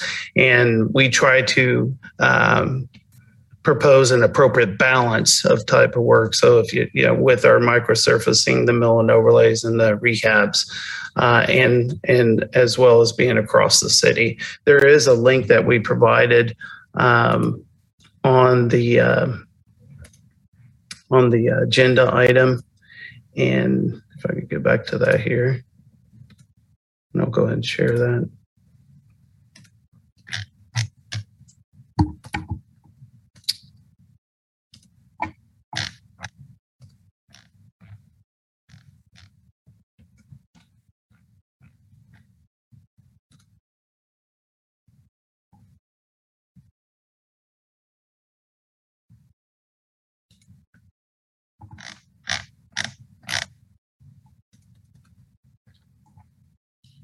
We have a comprehensive street maintenance map that uh, essentially shows the last five to six years of as-built uh, projects and distribution across the city. So it'll give you kind of like a broad uh, look at um, how much work has been done across the city um, over the various years. So 2016 here is shown in, in red. Um, I think a lot of this uh, was a lot of crack sealing, but we had multiple different mill and overlays, intersection improvements, um, and uh, 2017 in the orange uh, various locations uh, across the city. But I think it just in terms of a just a at a glance uh, overview, it gives you a good perspective of um, locations all over the city that we're uh, working on and trying to maintain an appropriate balance between the type of work um, and and where we're you know that we're working on residentials, arterials, and collectors. Uh, it becomes uh, obviously overall uh, a challenge with uh, a backlog of streets. And then in some cases, some of those major backlogs become uh, CIP projects in reconstruction, like the 19th Street, for example. Steve, um, I wanted to follow up on that, and uh, I don't want to make your life more difficult, but I keep thinking about the pedestrian. And there are neighborhoods where the pedestrians walk in the streets. So if the street is crumbling, not only does it affect the vehicles, the bicycles, and all that stuff, it affects the pedestrians too. Is there any way we can maybe some year focus on that? As part of as part of the uh, maintenance projects, we do include um, ADA enhancements. You know, at location existing locations where a facility uh, needs to be brought up to current standards. Um, so I know that we are improving uh, pedestrian accessibility at various corners and locations and those tie-ins. Um, so I believe we are being pretty aggressive um, uh, on those items, and even on some of our microsurface streets, uh, any of the ADA facilities uh, that are directly adjacent or along that corridor uh, will be addressed um, along with that. Uh, but it's primarily on those uh, the ADA ramp areas in particular. Okay, I, I, I'm not explaining myself well. Um, I'm not counting on ramps or sidewalks. I'm saying people are walking in the street. And if the street has a, I don't know, is it a high PCI or a low PCI? If the street is crumbling, then nobody can walk on it. And there is no sidewalk. It's not part of the picture, and they, they it may never happen given our budget. Um, is there any way we could do an overlay of the streets that have a, is it the low PCI? If, if it's a low PCI, can we find the neighborhoods that do not have sidewalks as another layer? This is Dave Cronin, the engineer. Uh, Commissioner Bowen, currently our program, we're, we're not able to do that or factor that in. We haven't before. So if they're, you know, we're trying to, um, you know, this is mainly f- focused on street preservation and surface preservation. A lot of these techniques um, are could, could be crack sealing or a thin overlay, and it, sometimes it doesn't get at the root of some of the isolated issues where we have potholes or failures. Then we we can go back in there beforehand and cut those out and do base treatments if there's uh, holes in the pavement. So some of that can be done with uh, our internal street maintenance. If there's if there's issues on streets that we need to go out and address outside of this program, isolated issues that we can do that um, through our internal street maintenance. Um, but but currently we don't do any modeling of pedestrian activity or um, prioritization of our streets if there's no sidewalks. It's we're strictly trying to um, preserve all of the streets in Lawrence uh, the best that we can to get the highest PCI, and that's that has been our approach.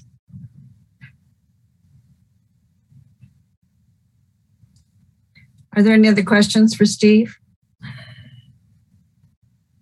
Or Buffington, uh, MMTC. I'm this this is going to sound loaded. So Steve, Dave, please don't take it that way. I'm trying to understand that I understand this is a maintenance program. I understand it is trying to maintain what we have, but I, I've been listening here, trying to find out what what the criteria is for uh, what staff's recommendations are. And I think what I heard, if I may paraphrase a little bit to check my understanding, is that is that staff's recommendations is going to be about main about repairing, maintaining these streets to maintain a status quo for what we already have today for facilities. And by maintaining status quo, I mean not uh, advancing any of the city's initiatives or priorities to improve bicycle or pedestrian. It is the choices are made to stretch the dollars as far as you can to maintain the design that is there. Is that correct? And did I make sense at all? Steve Steve Lashley, senior project engineer. No, I understand. Um, it, and I think in, in a lot of cases, if you you know review the uh, the summary here, the that is derived from the matrix, there's a lot of locations that we are actually able to improve, you know, level of comfort. Um, uh, well, in a lot of cases, you know, it's maintaining it, but at least getting uh, additional demarcation out there to provide those visual cues and improvement. We believe it is improvement, um, you know, not only for the bike rider to know where, you know, um, where they can anticipate where they're supposed to be versus you know a vehicle anticipating it's like hey I'm, I'm supposed to expect a bicycle to be on the road so those improvements in some cases not necessarily improving the level of comfort which the goal is to be at a LOC of three or better but um, it ultimately um, enhances the ability of the bicycle. Um, um, you know those visual cues for the the drivers as well. But uh, in some cases, we are improving from an LOC to of a two to a one, two to one in multiple locations, a four to a three, things of that nature. And you know, inclusion of a bike lane. Um, I don't know if that's answered your question, but I think the goal is to see where we can improve it with the uh, uh, adding the type of facility in there, um, for, such as a conventional bike lane and um, sharrows, where it's feasible. Go ahead. Court Buffington, I see that now on your matrix. Uh, apologize for missing it earlier.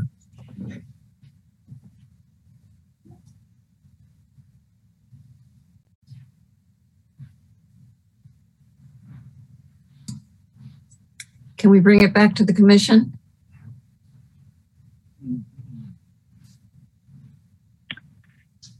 Commissioner Baltusca. I just had a quick question. Um, I'm curious if there's a standard uh, for speed limit where we're proposing, you know, putting sharrows back into the roads that have sharrows. I understand that. Um, is there any kind of standard for a speed limit that's too high to, you know, that would preclude the city from recommending putting sharrows on a road? Steve Lashley, Senior Project Engineer. That is correct. The matrix actually uh, works that way. It won't recommend placement of a sharrows if the speed is um, 35 or greater. So basically, it needs to be under 35 for it to even recommend uh, utilization of those sharrows. So in a lot of those cases, on you'll see on the uh, uh, attachment there that the speed limits are all 30 where those uh, include the marked shared lanes is recommended.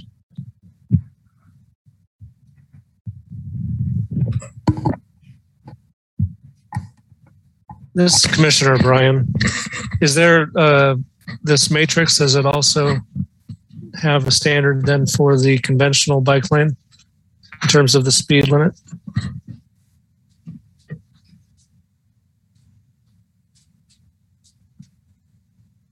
I believe so. Uh, Yes. Dave Cronin, city engineer. Yes.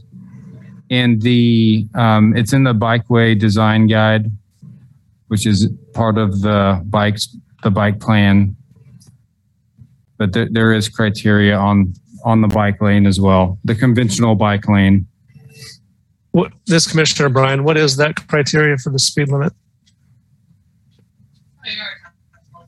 Um, let me pull it up.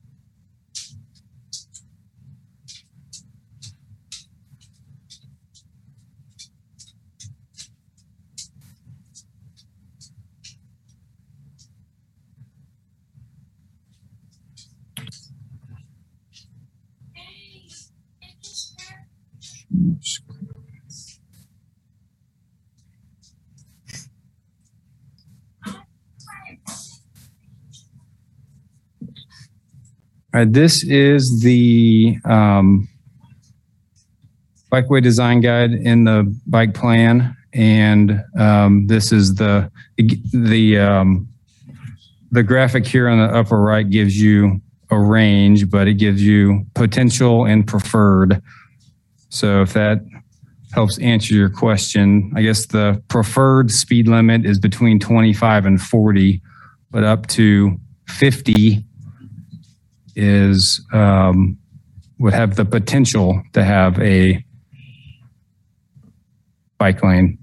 Conventional bike lane is basically five foot bike lane minimum, not buffered. That's the definition, I guess, of the conventional bike lane. So um, I'll scroll through here, and there's uh, criteria on other facilities as well. Buffered bike lane. It, it's not not much different or really any different, I guess. If, if you're looking at that, it looks pretty similar to me. 25 to 40 is preferred and potential up to 50. Um, and the, the sharrows that Steve mentioned are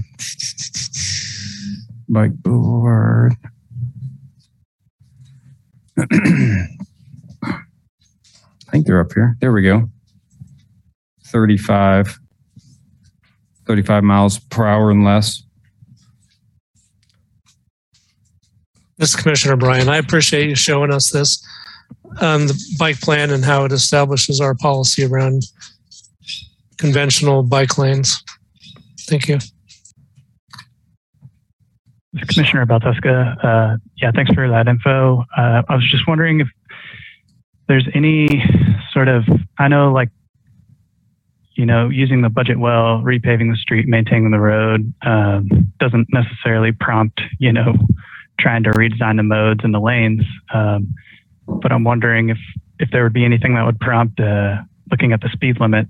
Uh, I know, you know, simple reduction in speed limit would probably you know, increased level of comfort. And if there is the goal of increasing level of comfort on these roads, uh, are any of these speed limits proposed to be reduced or are they all as a standard just being maintained as the same? This is Dave Cronin, the engineer. We're not making any recommendations to change any of the speed limits. And we don't um, review that as part of our street maintenance program. Um, you know, if we if we were to look at the speed limits, um, we need to do a separate traffic study, and we don't. And we also try not to arbitrarily lower speed limits, particularly on collector and arterial streets. Now we just went through um, with our neighborhood traffic management program and installed 25 mile per hour signs on local streets, 25 mile per hour speed limits. Um, if it wasn't posted uh, lower than that, um, but on streets like Louisiana, um, uh, Haskell, uh, Crossgate, those are collector streets, um, and we would not recommend just lowering the speed limit just just to do it or improve the perception of comfort.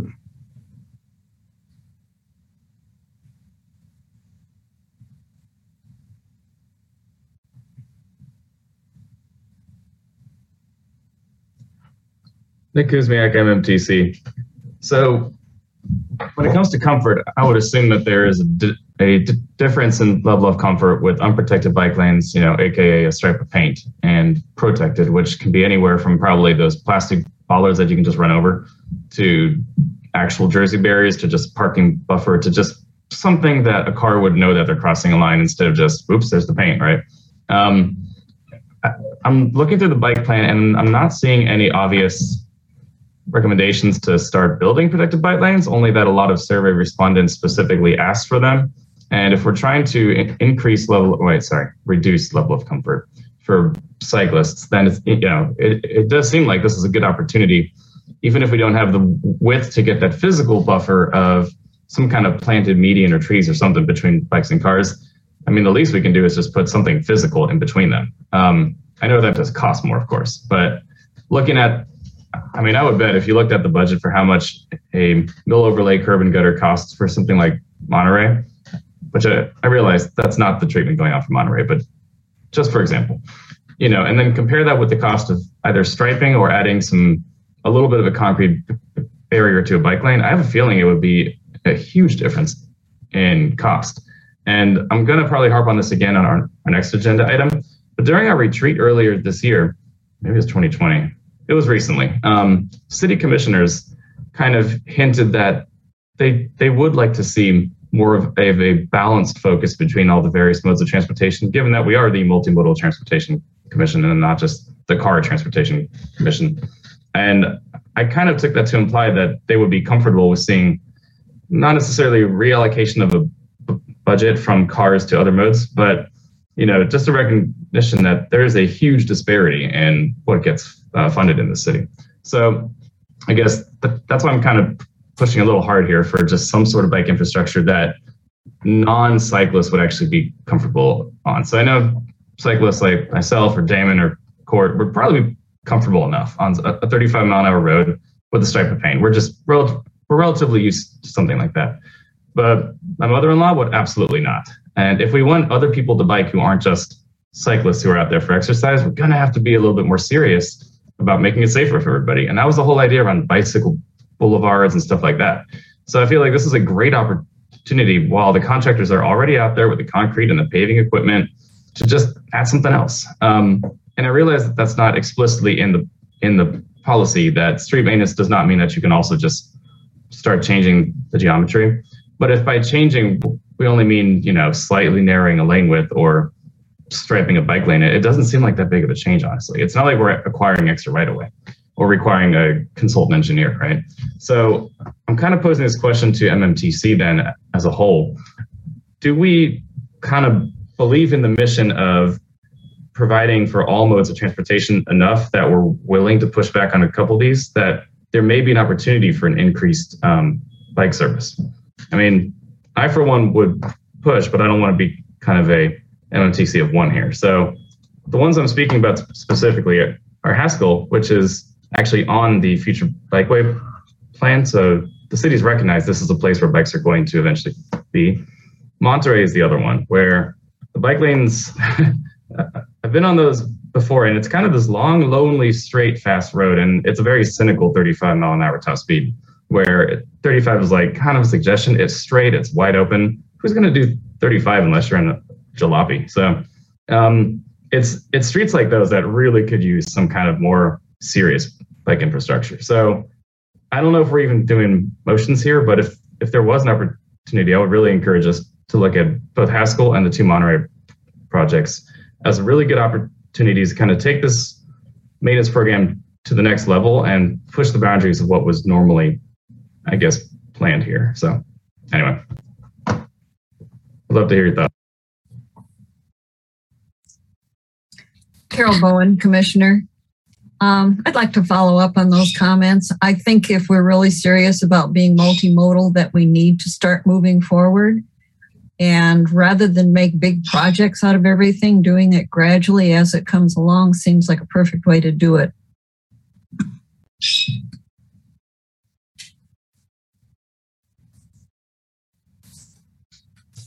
Court Buffington, MMTC. All right. I wasn't going to say anything, but Nick, you mentioned me by name. So I do want to say, and I will say for the record, that as someone who probably would classify as an experienced cyclist with a great deal of confidence, I find Sharrows and white stripes absolutely and utterly useless. Inexperienced cyclists that, that glean a greater level of comfort because they exist are experiencing, in my opinion, the placebo effect. So that's that. That has nothing much to do with this other than that's how I feel about them. Uh, as for the program, that's why I asked the questions earlier. Our agenda item is to receive the staff presentation. I don't see anything there that says that we're um, uh, have any real action other than receive that presentation. Uh, I heard a program described that has a set of criteria and goals given to it about uh, maintaining that quality of the pavement. Number one, and thank you, Steve, for pointing out what I missed in the in the uh, matrix that where it has has been you know easier, convenient. There have been some in, improvements to level of comfort. So rather, I guess I'm saying rather than look at what's been proposed to us and take an issue or objection with it, I think if we feel strongly about wanting to push other modes of transportation other than than you know cars and trucks, bicycle and pedestrian. What we need to do is work towards changing the rules around programs like this to change what the priorities are. I feel like the answers from city staff are that they've followed the program guidance and rules that have been given to them and done what they were asked to do. And as MMTC, I would say that the challenge to us is to change those rules if we don't think that's creating improved equity to other forms of transportation. And boy, that was a lot of words. Nick Kuzmiak, MMTC. Um, Court, that kind of reminds me of something that Steve uh, uh, Lashley said earlier um, when we were talking about Haskell, that if there if there was interest in maybe adding some sort of bike lanes. I don't think the mention of protected or stripe was was there, but it sounds like there was a possibility to at least kick, kick that back to staff if we felt strongly enough as MMTC. So, Steve, I don't know if I heard you wrong, but it sounds like there maybe is a potential for input here. Is that correct? This is Dave Cronin, the engineer. Uh, I'll I'll jump in, uh, Steve. Um, there is an opportunity. Um, I think really we're tr- we're trying to take a programmatic approach with a lot of our infrastructure, um, street maintenance, stormwater, sidewalks, uh, bike facilities, so that we're in when we're when we're in a corridor that we're that we can you know, fix other uh, infrastructure. We're, we also look at water and sewer as well to see how we prioritize uh, our street maintenance and, and timing on those. And when we do um, make other improvements on the corridor, we use those program funds. So if we were also, uh, you know, upgrading the sewer, redoing the sewer line, we'd use sewer funds. Same, same with curb, uh, curb and gutter and inlets we would use stormwater funds. So I think the opportunity to make more substantial bikeway improvements um, to get at the desired level of comfort um, would be to use our uh, bicycle and pedestrian program funds. And those are the funds that we use for the non-motorized project prioritization. Um, and it would involve a discussion on reprioritizing the projects that are planned in that five year plan to bump some of these up. So uh, while while we have the ability to use street street maintenance funds um, to uh, put to curb ramps when we're uh, doing mill and overlay adjacent to curb ramps and and pavement markings, we can use those funds for those items. We um, are not going to recommend using maintenance dollars to widen the street, to have buffered bike lanes, or do any other major improvements. Um, and so, um, feel free to keep pushing at us on that, but we're also trying to preserve, you know, the pavement of the street and and that's what these program dollars are for. And so when we have enough uh, ability to to add bike facilities in the interim until we have until some of these streets um, um, are reconstructed or are prioritized to have standalone bicycle projects. That's really uh, our recommendation uh, for these street maintenance funds. And so um, we certainly, I certainly appreciate the conversation on trying to make uh, the best improvement possible. That's what we've uh, want to do as well. And, and so we're we're challenged with you know just the at the end of the day the the dollars that we have to fix all of our infrastructure. And so that's um, you know that's kind of our approach to this. Um, I think in in the bikeway plan there's also um, uh, some recognition of um, of this as well on these maintenance projects. That's that we that we need to do the best that we can to uh, upgrade the level of comfort when we're doing street maintenance uh, work um, until there's enough um, until it gets to a point where you know this is a priority to do a standalone project for uh, whatever the the most comfortable facility would be for that um, type of street based off the speed and volume. Um, so if there's it, I, I, would I would say if there's any commissioners that are interested in reviewing a street a little more and have an idea to say, hey, maybe this treatment will work on the street, we would be happy to take a look at that. Um, and um, and on this agenda item, our our action would be to get a recommendation um, from the multimodal Transportation Commission and not just uh, receive the report or feedback. So if there, if if on a couple of these streets that we've recommended for uh, conventional bike lanes, uh, Steve mentioned Crossgate and uh, Grand Vista, where uh, we have 31 foot back to back curb street. And if the commission is not in favor of retrofitting bike lanes for uh, whatever reason, that that's the kind of uh, recommendation that we're seeking tonight.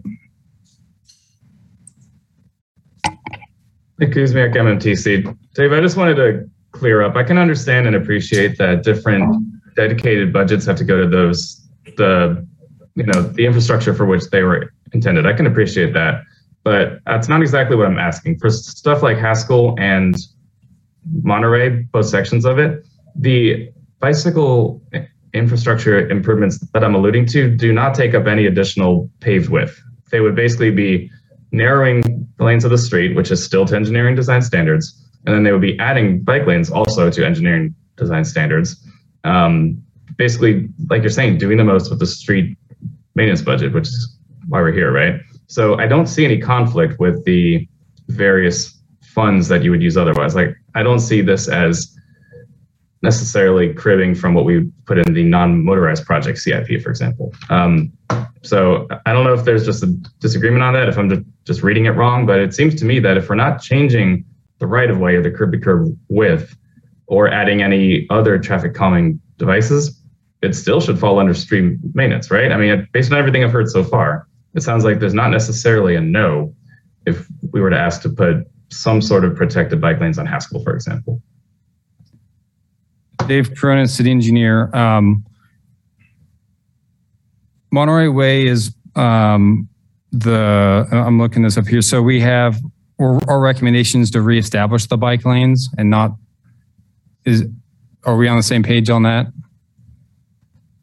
And then Haskell was one that I uh, need to look at a little more um, with the street width to see if we could get bike lanes on it. But I mean, if we have enough width to get bike lanes, then we um, can look at doing that. Okay. And Monterey Way has bike lanes now, and we're putting them back. So I don't know if we are disagreeing, um, but when you mentioned protected bike lanes, um, I can tell you there's not enough width on either of those streets to have protected bike lanes. I don't mean buffered bike lanes. I mean some kind of physical barrier that doesn't have to be eight feet wide. It just has to be a couple of inches. That could be a concrete buffer. It could be those uh, stanchions that have been used as as temporary installations.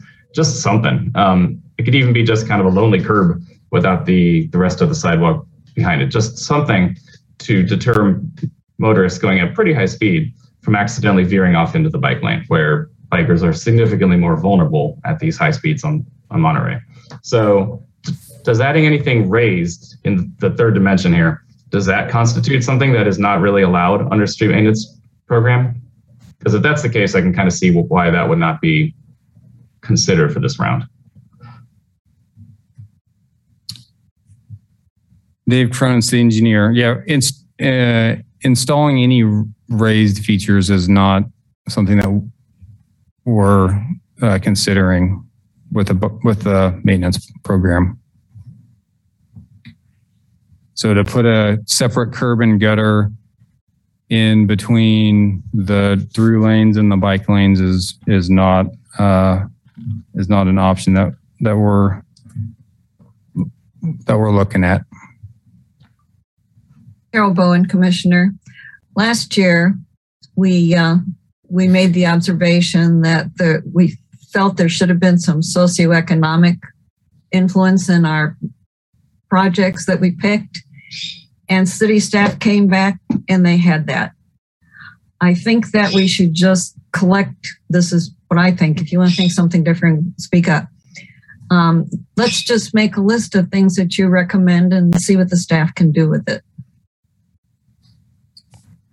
This this Steve Lashley, senior project engineer. To go back on the Haskell and 11th Street location and looking at the width uh, on the matrix, and I, I I was looking closer here why we uh, why the recommendation fell where it was with the marked shared lanes. The conventional bike lane um, would not improve the level of comfort. It would remain a three, um, and the marked shared lane provides a level of comfort as three three as well. So in terms of the lowest cost option and getting uh, that same level of comfort of three, uh, that was the recommendation. That's why it fell that that way. So. Kuzmiak, MMTC. Does that assume that cars drive the same speed in a 10 foot lane versus a, a uh, 13 to 14 foot lane? It takes into co- account the posted speed, the uh, average daily traffic. Noted. Okay.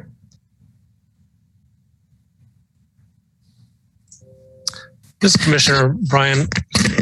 I'm curious if we're trying to think about street maintenance and possibly how it might be more aggressive in terms of improving bicycle infrastructure. If a, a raised bike lane, how how that would what's the impact of trying to do that in a street maintenance program? It from what I've understood, it's only a few inches of pavement. And I guess there must be some gradient between the, you know, regular surface and the raised bike lane. But I'm curious if if that's something that even could be considered.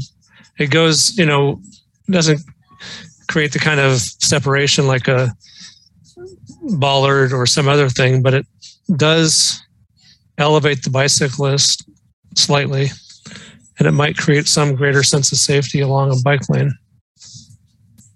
Yeah, Dave Cronin, the engineer. It it really isn't for the uh, purposes of stormwater and drainage, and so you would need to have um, if you were going to have a raised um, uh, bike lane or cycle track or side path, it would need to be you would need to have a separate curb and gutter and storm sewer uh, to pick up the water.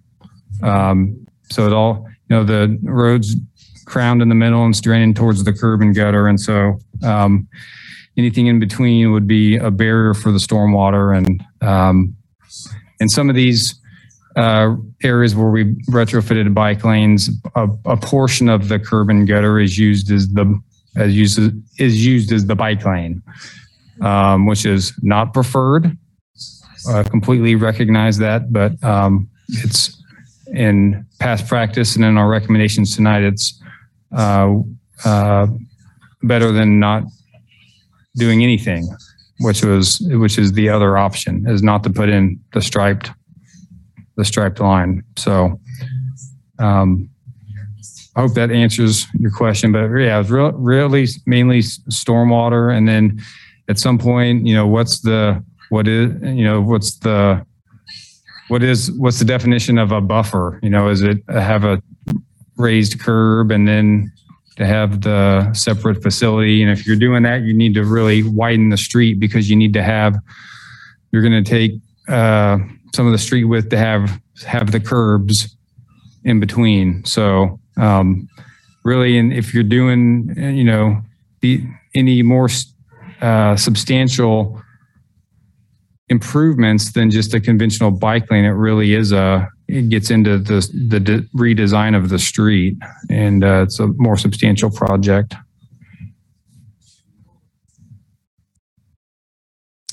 Thank you.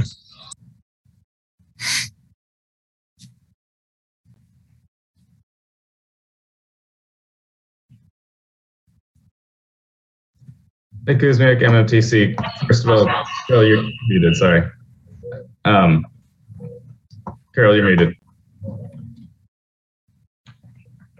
Still, there We you go. had two letters from the, um, from the community about white lines. Did we take care of that?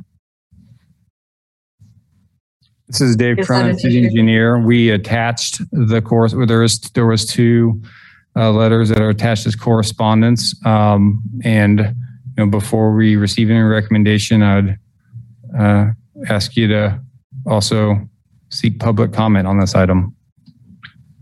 Michael?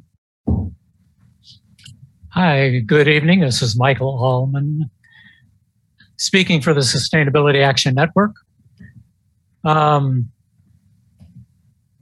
when discussing the street maintenance program last year, the issue came up of ins- uh, adding what the city engineer calls conventional bicycle lanes, which we refer to as white stripe bicycle lanes.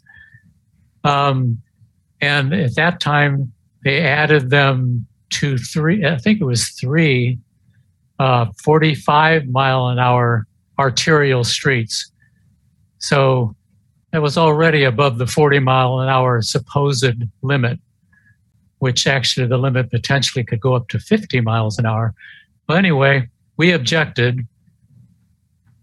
They went in anyway. Um, the problem, I mean, the, the dynamic problem is that every time this happens in the street maintenance program, we see what I like to call the, the creeping white stripe bicycle lanes. They just more and more of them creep into existence, block by block, street by street, generally going to be foreclosing better options. And it's going to be years before those better options are in. And we don't agree that, as the city engineer claims, and the project, the, the senior project engineer claims, that the white stripe bicycle lanes are an improvement. We don't agree. Um, the, the, the statistics that we provided, it was last year, which is in our letter, 65.4% of bicyclist deaths occur on 45 mile per hour arterial streets. Um, white stripe bicycle lanes on Folks Road and on 9th Street is where in 2018, two experienced bicyclists uh, suffered serious injuries, hospitalization injuries. Uh, these are not safe. They're what we like to refer to as attractive nuisance, or as Commissioner Buffington said, a placebo. They really don't do, they, I mean, where does this comfort level, which we, we refer to that as safety level or risk level, it has nothing to do with comfort, really. Uh, the city engineer says perceived comfort. Well, no, it's risk or safety. And adding these don't improve that. Um, so what we proposed, if you in our letter, and I have that on my screen, you could scroll right down and read it too. Is the I mean, the city engineer says that the Lawrence Bikes Plan Design Guide sets the policy. No, we don't have a policy. Those design standards, as he calls them, are simply by choice made by staff. Um, it's the same as the standards that the city engineer purportedly pulled out of a hat for East 19th Street. And we all know that those standards were simply the choice of the city engineer. So those standards are not a policy. We don't have a policy. And we've been presenting and proposing a policy for a year now. I spoke directly with four city commissioners. They're all concerned about the lack of safety in white stripe bicycle lanes. And the mayor has said that the Multimodal Transportation Commission is the body that should initiate that kind of a policy. So, in our letter is the policy that we're draft at this point. I think you should take it up more formally at a meeting as an action item. Whenever a bikeway is included along a new street or added during reconstruction or maintenance of an existing street, it shall be physically separated from motor vehicle traffic by employing one of the following designs buffered bicycle lanes, protected bicycle lanes, bicycle tracks, or shared use paths. White stripe bicycle lanes shall no longer be the default bikeway in the street maintenance program nor during street construction or reconstruction. However, they can be on local residential 25 mile per hour streets. So that's our proposal.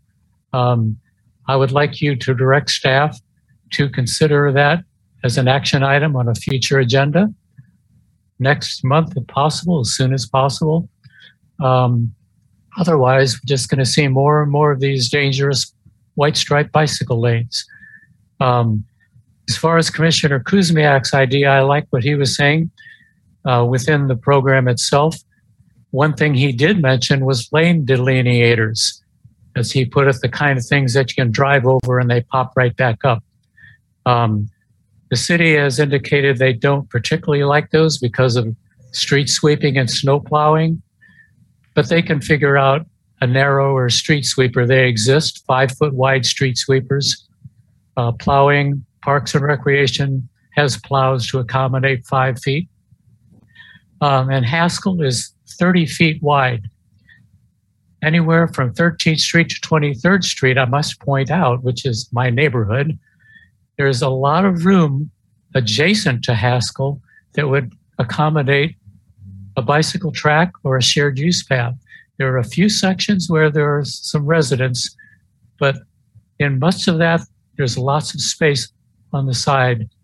Um, another possibility, how about where the white, if you want to do a white stripe on like a 30 foot wide street, so you have two five foot bicycle lanes, how about adding rumble strips?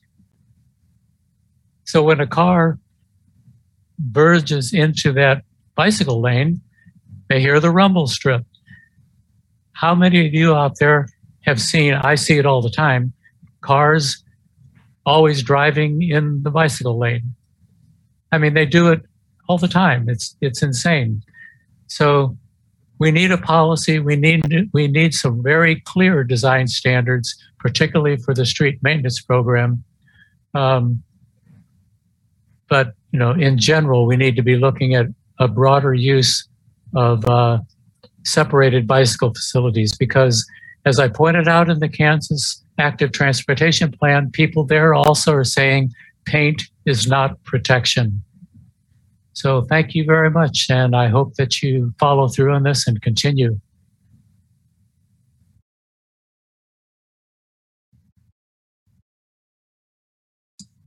Thank you, Michael. Gary? Thank you, Vice Chair Bowen. Um, I'm here for a couple of things. The first, I want to second Michael's assertion. I'm the um, co- consult, the uh, correspondence coordinator for the Healthy Built Environment Group of Livewell, and we we sent a second letter to you asking that you uh, that painting white lines on arterials be abandoned and the bike lanes that offer protection uh, to be the standard in future roadways. So I want to second Michael's request that you make that a formal policy that you don't put white stripe bike lanes on arterial 45 mile an hour streets. It's one instance where doing something is more dangerous than doing nothing. So please. Um, the second thing I want to talk about is uh, if Steve is still there, I want to ask Steve a question about uh, things that are on the plan that disappear. So if, if it's okay, I'd like to share my screen uh, real quickly. That's all right. It's this one here. Just a moment.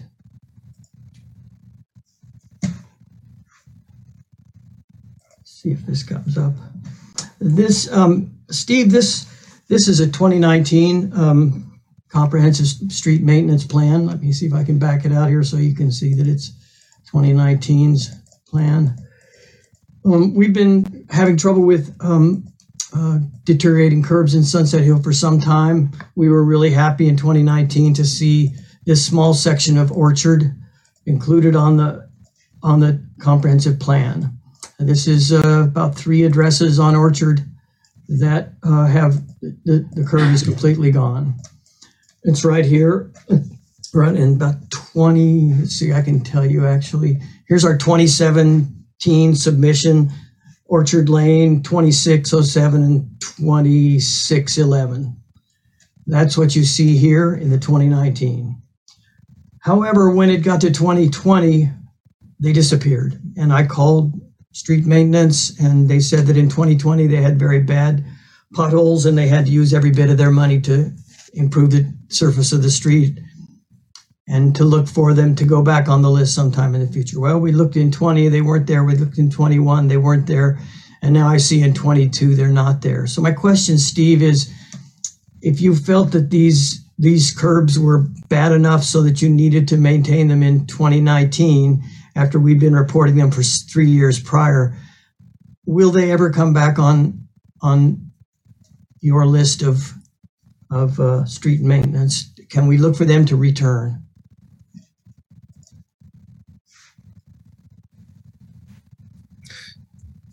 With the data we have, all streets are considered. Every street needs some type, again, Steve Lashley, senior project engineer. All streets need some type of maintenance, whether it's from crack seal uh, to a major rehab or potential curb and gutter uh, type of work. Um, I think that one uh, you were showing there, it looked like it was maybe on an internal street maintenance uh, list for some internal type of work.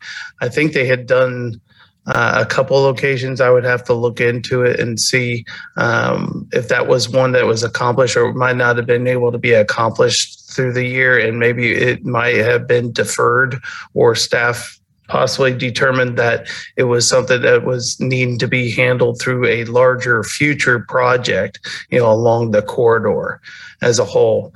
You know, currently our data uh, does not um, with the pavement condition index, it specifically looks at pavement surface, but we have to take, you know, in into consideration multiple things when we're looking at a corridor. So it might be something that's looking at uh, possibly being more expansive. If I'm not uh, mistaken, I think that might be uh, a street that has been overlaid from face of curb to face of curb, and there might be intermittent locations where the curb is deteriorating. Is that sound correct?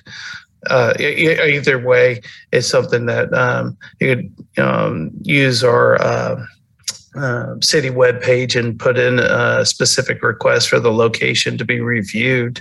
You know, as a follow up would be uh, uh, something I would suggest as a whole. Um, but other than that, I would have to take a further look at it into it. Um, okay, thank you. Yeah, and this is Dave the engineer. If I could just add one thing, I would just note that this plan is um, kind of fluid and we need to be adaptable if there's something that comes up. Um, um, you know, you mentioned 20, 2019 when we, we had a lot of freeze thaw cycles and we had some streets blow up uh, that we had to do emergency mill and overlay on. And we, we didn't do some of the local streets and we're still and we're um, we're catching up uh, and we're trying to catch up and i think we're falling further behind and that's when you know that's our challenge when we're trying to stretch our dollars and if we if we are to do more substantial projects to improve bike facilities which is great which we're trying to do all that we can we're taking money out of the program for for curb and gutter and, and maintenance so um, yeah, without knowing more specifics, Gary, on on that curb, it's that you know, um, we and we've changed our program uh, in the last couple of years in, in the approach too. So there's probably you know you mentioned some that didn't get done and still haven't got done. I'm sure there's others. I'm sure there's others from other years, and um, we uh, some of them we we push forward into the next year, and some of them they they they drop off and and because we have more urgent needs quite frankly so. Thank you david. Okay i think um, i can recall two things. One was um, a suggestion that we look at haskell was it haskell avenue to see if we could put bike bike lanes in there and the other was to consider a policy on when to use white stripes. Um, can we refer can we refer the white stripe thing to a policy discussion at our next meeting? Would that be all right with everybody? This is Commissioner Brian. Yeah. I, I think staff already gave us a response on Haskell. There wasn't sufficient space for anything other than Sharrow. Is that correct? Excuse me, MMTC, I think the response was that they could add a striped bike lane, but that would not actually um, get a better level of comfort than what is currently there. I would push back on that because by narrowing the lanes from was it like 15 feet to 10, you would definitely get slower cars, much more closely approximating the speed limit rather than going significantly over it. And just for context, here's somebody was actually killed on Haskell not too long ago by a speeding car. So, I mean, clearly cars are going too fast there. So by decreasing the lane width, yeah, I mean, if we're assuming in a perfect world, right, that the level of comfort would stay the same, I think that's a bit of a fallacy because obviously it's not a perfect world. Cars will go whatever speed they feel comfortable at. And those lanes are real wide and it's a very straight road. So, I mean, I would say it's still worth it to look into it. And I know court was saying that, yeah, stripe lanes are a placebo effect, but if we can at least narrow the lanes, um, I mean, bikers will probably stick to the sides anyway. So I, I, I don't know. I feel like it's something, and it, it's the cost of paint, right? And there's always the the chance that we could act, actually add some kind of stanchions, or maybe in the future some concrete barriers, or at least something, right? Some some sort of incremental Im- improvement to at least get us to the paradigm that we want to be in. But I don't So know. let's, let's just ask Steve to look at that one and let's put white line policy on the next agenda. This is Commissioner Bryan. I think, Steve, Mhm. would you mind, didn't you already give us a response on this issue about Haskell? Steve Lashley, senior project engineer. Yeah, I, I looked at the the matrix tool again, and um, basically the low lower cost option, both the Sharrows and the conventional bike lane gave the uh, level of comfort of three. So the lower cost option. So it didn't make a difference on the level of comfort per the right. matrix. Okay. So does the, I, I understand it doesn't change the level of comfort, but are you saying physically it's possible? Like the road's not too narrow to include a bike lane? Physically, based on the 31 foot, I think it, it's it's feasible. Um, it just wouldn't change the level of comfort based on the matrix tool, and it's not it's a higher cost option. Okay. About, Thank- Thanks for clarifying that. Court, do you mind if I just, I'm really trying to move the meeting along, guys. It's getting late. I understand, Carol, but I think you're also trying to cut off some. So, I I I personally don't like the white lines, but I understand they're in the bike plan. I see what this, the research the city's done, and I will support them where it fits and and makes sense, even though I don't believe they make much difference. Uh, I also uh, commend uh, city staff for following the matrix and the equation, but I also submit that I do not believe that the Sharrow and the white line will have the exact same outcome, even if an equation we currently have says that they produce the same level of comfort. I submit that that equation is flawed. Uh, the city staff has done their job in following it, and as the MT, MMTC, it is our position to decide.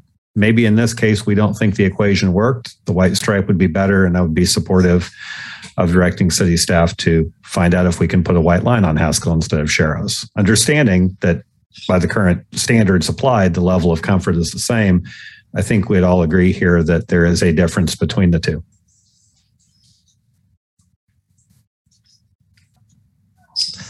this is Commissioner Bryan. Carol, I, I believe there's still sufficient discussion on this item. Um, Nick had brought up the question of what else could we do other than what staff has presented. And Courtney just mentioned that, uh, you know, we could add a white stripe to that section of Haskell. Steve said that could be done. It just wasn't the least cost option. Um, and it didn't change the level of comfort. It sounds to me like staff is using a criteria that we weren't maybe thinking was a criteria, and that was the cost of the option. So I, when I look at the bike plan, which is what staff is using to guide these decisions, in addition to the cost, it seems to me like the criteria um, of the speed and the uh, where was it? I was trying to look at Monterey, and it looks like the speed and the traffic volume would justify a buffered bike lane. Uh, it also would justify a protected bike lane, and it would justify a conventional bike lane. What I think I heard was staff couldn't find the space because the road wasn't wide enough to have a protected bike lane. What I'm curious is, could we have a have a buffered bike lane, or is that also ruled out because it's not a large enough road? This is Dave Cronin, city engineer. Um, I would have to double check, but um, I'm pretty confident that uh, there's not enough room to have a buffered bike lane because you would need to have, I think, two foot minimum buffer um, and 31 foot wide road. No way for sure. Um, I think um, a portion of Monterey Way might be slightly wider. Um, and I just don't think it's wide enough to do that. But we could, you could give us the direction to um, recheck that and what the guidance is on minimum for uh, meeting a buffered a buffered bike lane. Um, Well, so, the, the bike plan says 18 inches. okay, there you go. So I'm just thinking, I'd like to err on the side of trying to do as most the, the most we can, you know, given the options the bike plan presents. And I think when you have the option between a Sharrow and a conventional bike lane, if there's space for the conventional bike lane, it should be prioritized over a Sharrow. And if there's space for a buffer like bike lane and it meets the criteria, then it should be prioritized over a conventional bike lane. Nick Kuzmiak, MMTC. Charlie, I think that is an interesting discussion point because that sort of assumes that we're okay with reducing car lane widths to the minimum required by the street design standards. And I feel like that maybe wasn't considered. So, Dave, when you were saying that wasn't Monterey is 31 feet curb to curb, doing the math real quick, that gives us 10 feet for each lane, so that's 20. Then you have 11 feet left over for non-car. So subtract two times two foot buffers, that's four. You still have seven feet left to work with. So say you need six inch for the gutter ish. That still gives you a three foot bike lane, which isn't great, but for a single bike in one direction, not bad. So that's now five feet in either direction for a bike lane that is now buffered from hopefully a slightly slowed traffic in that new 10 foot lane that is no longer a 15 foot lane. So I feel like there are options here. And what Charlie's saying makes a lot of sense. Like, do the best we can at trying to make things more multimodal and safer for the more vulnerable road users, if at all possible, even if we can't change the geometry or profile of the street. Court Buffington, thank you, Commissioner Bryan. You actually said what I was trying to get to much more succinctly.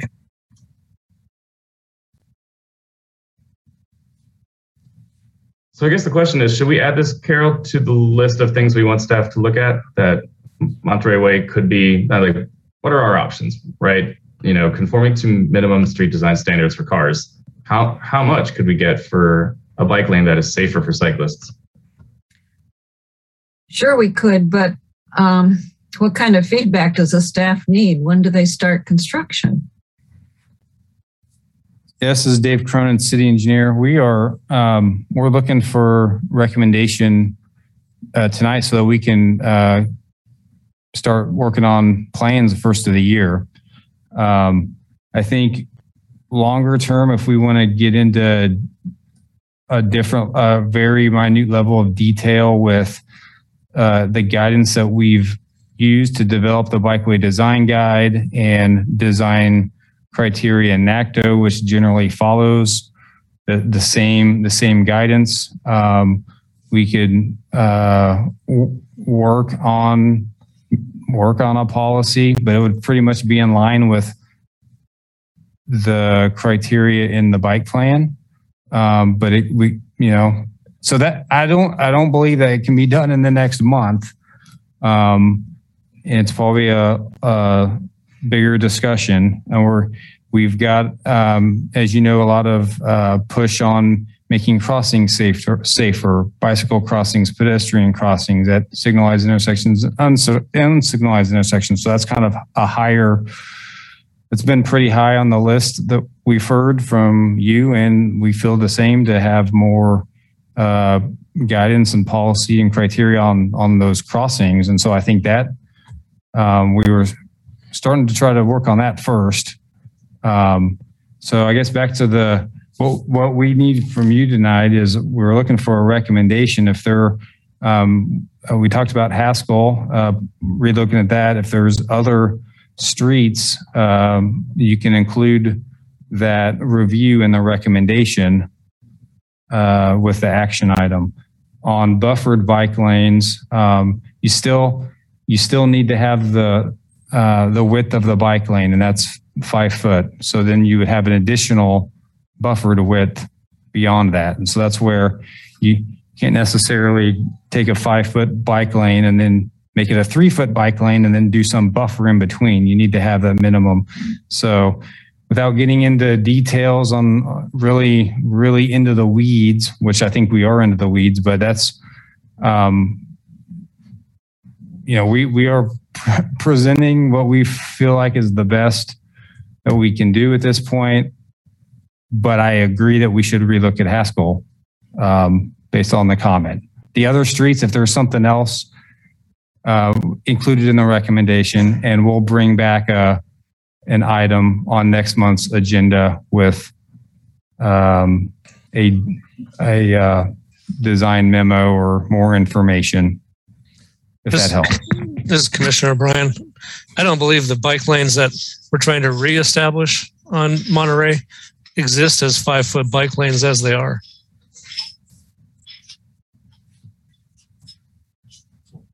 I'd like to make sure that if we can narrow the lanes that are used for the cars, that we can do that. If 10 feet is the minimum, then let's go to that. And then reserve the rest of the bike lane space for a buffer and the three foot bike lane that already is there. That seems pretty One- reasonable. Do we want to make a recommendation for Haskell Avenue and Monterey Way then? If I could point out a detail, Monterey Way is 35 feet back of curb to back of curb by my measurement on the city interactive map. This was Michael Almon.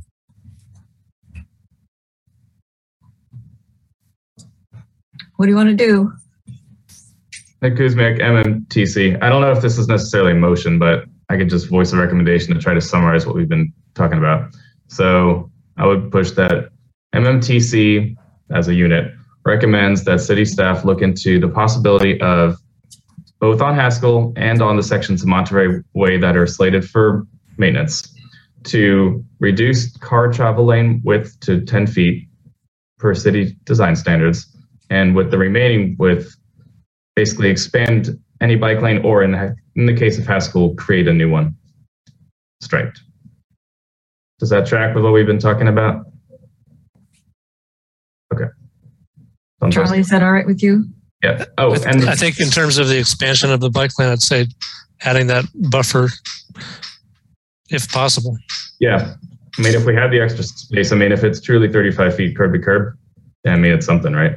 Um, I mean, it meets, it meets the requirements in the bike plan based on speed and number of vehicles on the road.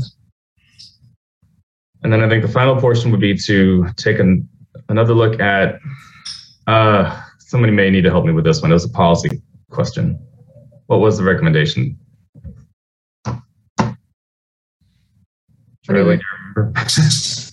I mean, all right, this Commissioner Bryan, I think we need to probably frame this up a little better, and maybe that's more appropriate in a study session.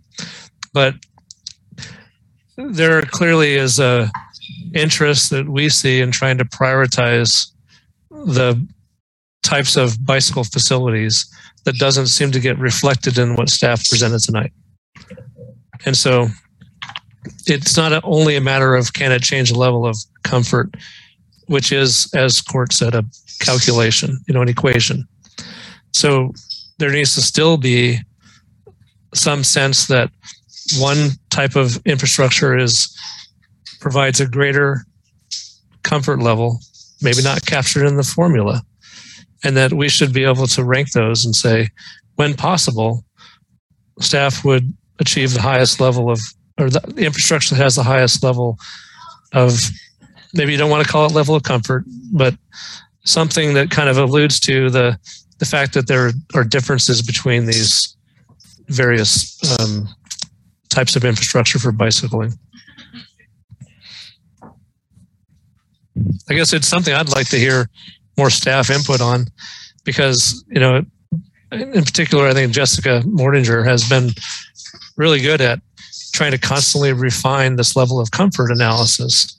And I'm sure she, if she was here tonight, she would find some value in, you know, getting our input and then thinking about how does it further refine her process.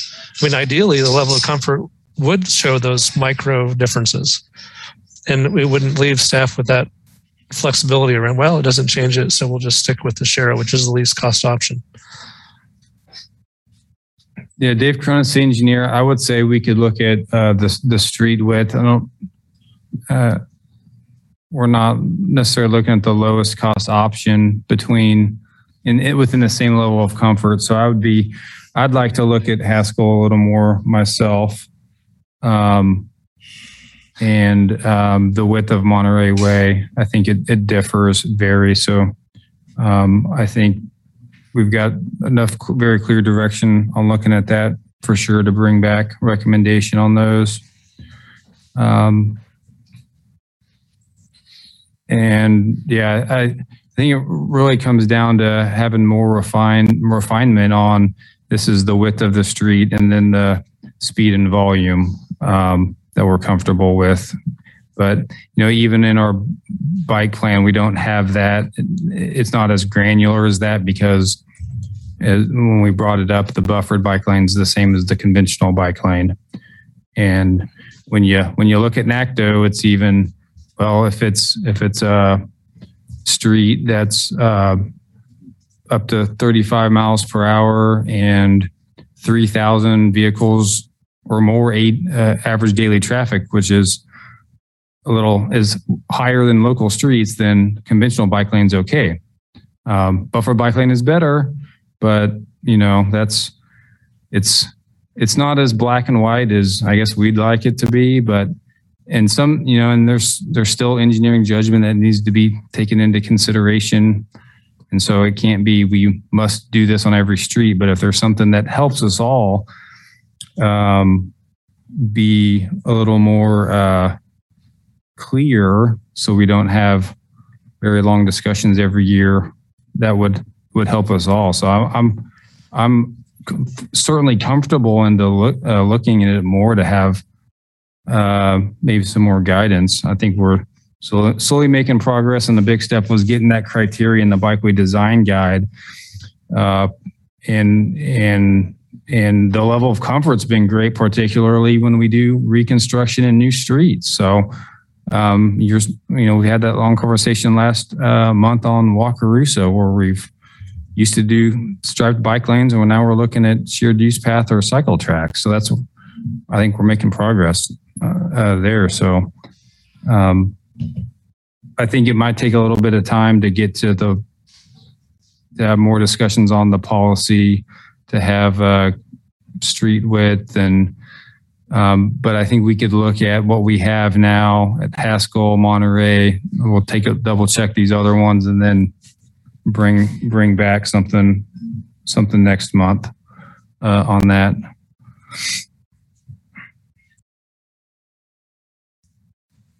Carol, this is uh, Commissioner Evans' um, excellent conversation. I'd be willing to um, take a shot at um, a motion.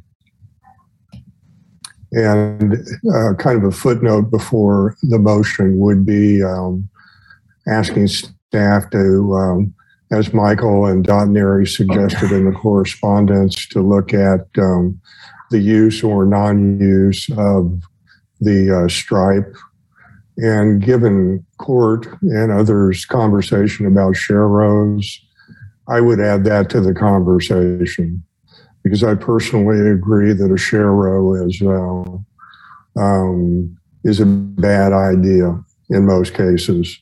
And if we could have those two things outside of the motion brought back either in a study session or in a regular agenda, that would be fantastic.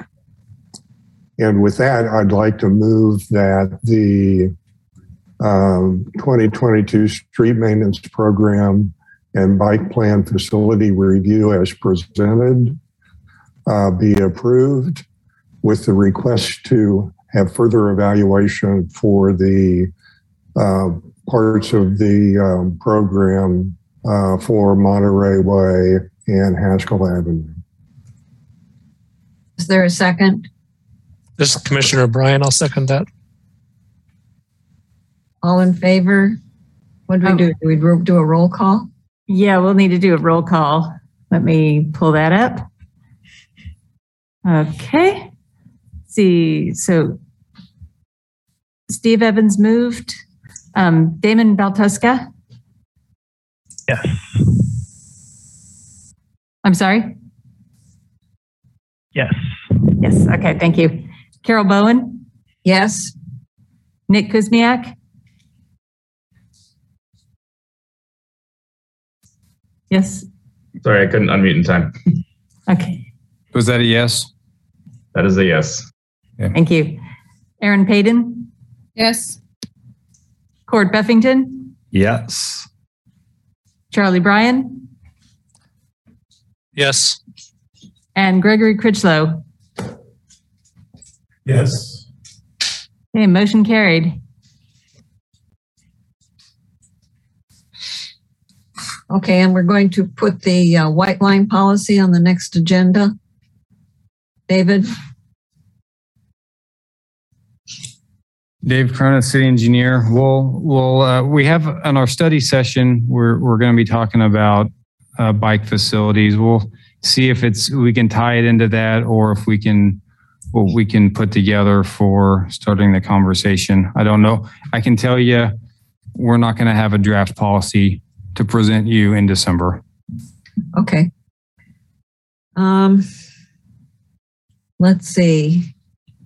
Capital Improvement Plan projects is next, is that right? Correct. Uh, Dave Cronin, city engineer. Um, give me one sec, please.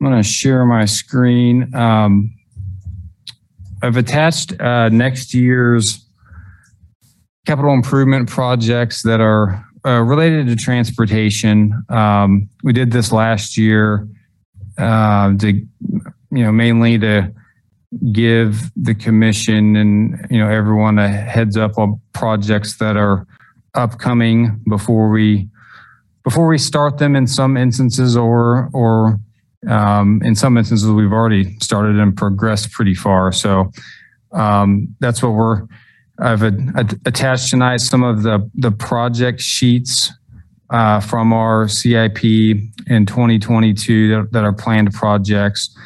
Um, this first one, uh, you're all aware of this one, I believe, the 23rd Street project. So that was budgeted for for two years of construction. We're a little behind on plans. We're working on um, utility relocations now, and so that project is still moving forward with with the design that we uh, presented uh, over a year ago. Um, moving down the list, uh, Wakarusa Research Parkway to Clinton Parkway. So it was in the budget for this year for design, and we brought it to you last month. And uh, we're going to be bringing this project back next month on the agenda for a recommendation. Um, uh, talked about uh, the bike facilities last month, and we're having a public meeting, which um, will uh, give you uh, an update on under staff items. But um, so this project is in the plan next year, and I think you're aware of it, but it's in there, and so I included the sheet um, because it's related to transportation. One of the next major projects coming up on the horizon for um, uh, extending infrastructure is associated with uh, the the KDOT project, um, the South Lawrence Traffic Way K10 expansion, which is um, going to be doing interchange improvements at K10 and Wakarusa, uh, which you saw again last month as well. And so this project is um, a CIP project that's in the, both the city and the county CIP to extend to Wakarusa south over the river, the Wakarusa River to, to County Road 458. And this is a a, uh, a project um, or a connection that's in that's in the um, transportation plan T2040. It's a future arterial street. Uh, I think it's you know another important connection um, with the recognition that that Haskell's now closed at K10, and so um, providing that connectivity into the county uh, is going to be important. And we're looking at tying this into uh, potentially an agreement with KDOT so that we can partner with them to bid the project with uh, the South Lawrence Traffic Way improvements, which um, if you recall from our discussion last month, are, are not funded for construction at this point. They're moving forward with design plans, but potentially in 2024, it could be let uh, to construction. So we've um, allocated some money this year, uh, next year in 2022 to start looking at design and um, with with the idea that it could potentially be funded in 2024 uh, for construction, and this would be a project that would be partially funded by the city and partially with the county. Um, so this will we would expect uh, a review on on the design and how we transition from a city street to a a county road. That would be part of the discussion when we get in, into the design for, for that project. And I'll just keep going through the remaining few and then we can hop back if you, if you have any specific questions on any one in particular. Um, moving forward, uh, Sixth and Mass uh, is an intersection that we're looking to improve, uh, really upgrade, upgrade our, our traffic signal equipment. Um, I've had some issues with, with faulty equipment out there. Uh, rec- we've recognized the need to have um, better vehicle detection equipment and pedestrian uh, push buttons and um, and so this is uh, probably one of the higher priority uh, traffic signal replacement projects uh, on our list. So we've got that in the um, budget next year to start design and then construction in 2023.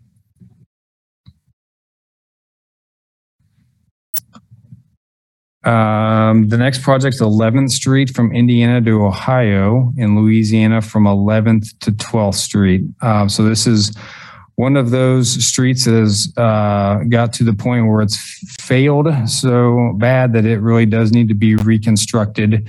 Uh, it's um, they're on it's those are streets on on our uh, bus routes and sees a lot of bus traffic and really probably the street was streets were never really built to accommodate the the uh, the load and the frequency of the buses and and and and with the age of the street, it really needs to be reconstructed. So this is one that we've um, we're also uh, working to uh, uh, coordinate with some sewer repairs in, in the intersection of I think 11th and Ohio. Um, but this is a, a, kind of a joint project that we've had on on the radar and that we would do design in next year and then uh, construction in 2023 so both 11th street and louisiana streets are on the uh, our bike routes on the bike plan. And so we'd have some conversations on bike facil- bike ped facilities with uh, the design of that project Um, the next one that we have here is the Kansas River Amenities Recreation Trail. So currently we are um, in the next phase of repairs to the Bowersock Dam and um, building a road out uh, to the dam and, and some of that, um, uh, the work that's being done here uh, this fall and winter um, can be uh, left in place to accommodate a future uh, trail um, and uh, amenities there um, south of the south of the dam.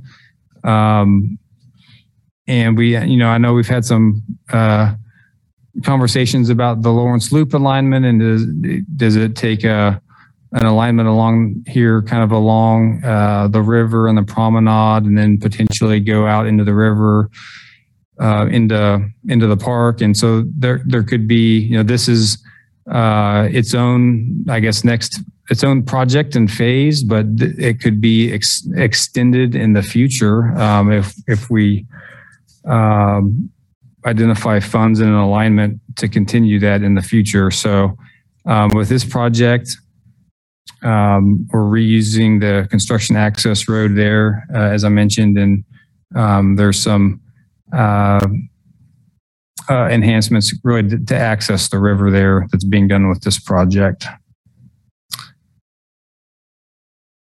Um, this is our annual uh, bike ped program funds uh, that uh, Jake Baldwin, our project engineer, oversees um, for our, our non-motorized prioritization program. And so that's again funded in 2022.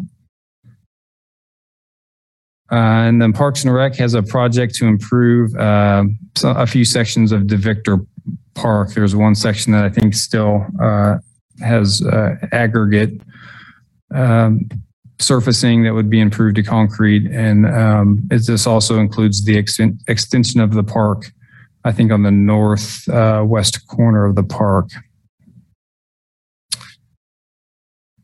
And um, the land development code. Um, I know we've had a lot of conversations um, on the on the um, ties between transportation and land use, and um, with this project here next year, um, that planning's undertaken. We're going to be looking at uh, the code and uh, the subdivision regulations and I think there will be a consultant that will be hired to to lead this effort, and there'll be some public engagement and and what involvement, um, who all gets involved in that. I don't know at this point, but I'm sure there will be some ties to to this board and some interest from from this board. So there will be uh, more to come on this, but this is a uh, something that we are looking forward to as as the last uh, major revision was done in 2006. Um, and uh, so I felt like it'd be important just to point that this one out that this one's coming uh, in 2022. And I think finally, this is the last one, and you're, I think most are really well aware of this already, but the multimodal transfer facility, um, the construction phase is budgeted uh, in 2022 for that uh, transfer facility. And um, so that is uh, ongoing, but um, that is kind of the summary of the uh, the projects. And I would uh, let me stop my share here. I would open up to any questions that any of you have on some upcoming projects.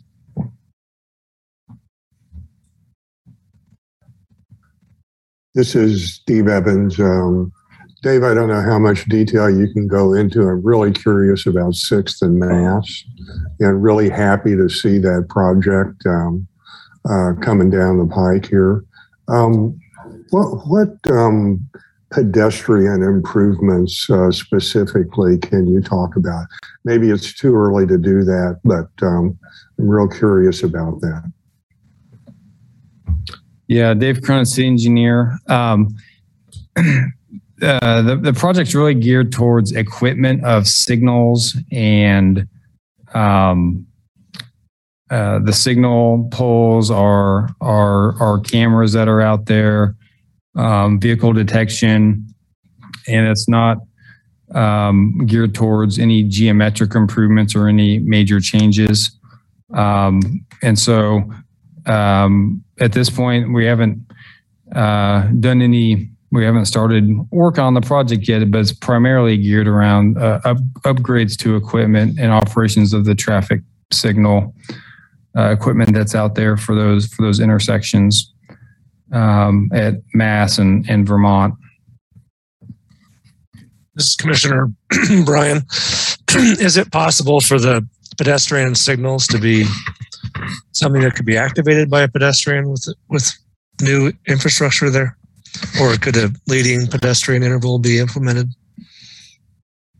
Uh, this is Dave Cronin, city engineer. Uh, we haven't discussed a leading pedestrian interval there at that intersection, but it would it will have pedestrian um, uh, buttons and activation for for crossings, and so it gives us a lot more flexibility in the timing uh, to do that if we were to make any changes than what we have out there right now. So we haven't discussed that.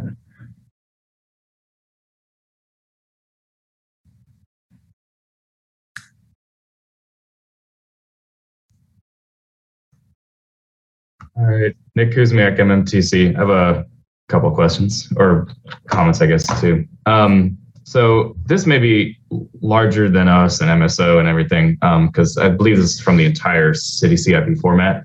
But I noticed that for every project page, there's a box at the bottom that says, you know, impacted budget or just other information. And it's sort of useful, but only really for non-operating cost info. And I feel like any big project really makes more sense when it's quantified as a net present value or some other measure that takes the ongoing financial obligations into account. Um, I don't know. I feel like when we fail to quantify future expenditures, we're sort of doing future generations a disservice by basically turning a blind eye to whether or not this project is actually going to be a net positive or negative. Um, and I mean, as an engineer, when we do cost estimates, we always take into account operating expenditures, maintenance cost, consumables cost over the intended lifespan of the project. So I guess I'm kind of surprised that given the capacity we have at the, the city that we don't have more information on, you know, the anticipated maintenance interval, what those maintenance costs are going to be, at what frequency they're going to happen, what's the expected useful life of the project. I believe that piece of information is there. But I feel like saying that the Wakarusa extension is going to be $7 million well, that's what it's going to be up front. But a Great Dane puppy is only a couple thousand up front, and it's many more thousand over the course of its life, right? So I feel like it would be really worthwhile to kind of explore what the full lifetime cost of these things are. Um, because I think in some instances, we may find that the kind of new economic activity that they may generate or improve isn't going to be sufficient to cover the lifetime cost. And these things are going to be in, end up being drains on the economy. So I feel like 20, the, uh, the Wakarusa extension looks to be a particular example of one of those where it's just I mean, are we going to build a lot of businesses along it? Is there going to be additional property tax revenue coming from there? Um, is there some way to even quantify the new city um, revenue that this might bring in to be able to justify such such an expensive project? So, um, I guess that's a question for staff. Why don't we have better information on ongoing costs of these big projects? Uh, this is Dave Cron, the engineer. Um, we're working in that area in our asset management program, particularly when we put in new infrastructure to um, to have to have what the asset cost is, what the maintenance costs are, and we're we're trying to work to improve that. So it, it is a section on on these CIP forms that that I would say are not consistently completed amongst all of those that enter projects. Um, but I agree that we need to have a, you know, that, that we want to know the operation and maintenance costs uh, of the infrastructure we build uh, so that we can budget appropriately to, to maintain it. Um, as far as the economic development, uh, that, you know, that it's a it's a good question. Um, some of it's very hard to quantify and would take um, some dollars to do site specific studies to, to do that. Um, I would just say as we, as the city grows, we expect the need to extend infrastructure to serve it. And we need to, but we also need to recognize that, um, you know, the cost to maintain it and what, you know, what is the, what is the economic impact um, of, of, of growing and extending infrastructure and maintaining it. So, um, uh, yeah, we're probably not all the information that you want to see there, Commissioner Kuzmiak, and uh, I uh, I think we're making improvements, but but slow, but probably slower than we all all want on on maintenance. So. Um, Kuzmiak, MMTC. Well, it sounds like at least things are trending in the right direction. I mean, I would I would say before this goes to city commission, it seems like it would be a good idea to say like, well, you know, here's what we know it's going to cost up front because we've done plenty of construction and bids. But based on previous maintenance projects, we also know that, you know, a mill and overlay that's done every 10 to 15 years is going to cost this much per linear foot uh, for Lingwood. I mean, I feel like even if I look through public records, I could find that information. So I would just I would just hope that our our elected officials have the information they need to make a decision on whether or not this kind of makes sense. I'm also looking at the growth tier map, and this is in tier three, um, which means that we'll get there eventually, but it's not necessarily something that we were planning on doing in the next few years. But I see the project timeline is significantly faster or sooner than what tier three growth is supposed to look like. So I guess my question is, where did this project originate from other than it's a dotted line on a map. I mean, is there any project out here that needs to be served? Is there any safety issue that needs to be covered? It, it, it just seems like you know, we're we're connecting the city to the county, which is great. But a lot of people want to live in the county because they don't really like the city. There's no, they don't really want the connectivity. That's sort of the point. And it, it, it seems like this is kind of completing a grid for grid's sake rather than actually serving any kind of definable objective. So I don't know if anybody else has kind of looked into this project, but this seems to me kind of really similar to the extension of 27th Street connecting the dog park and um, the sports complex, where it's sort of a, a solution in search of a problem.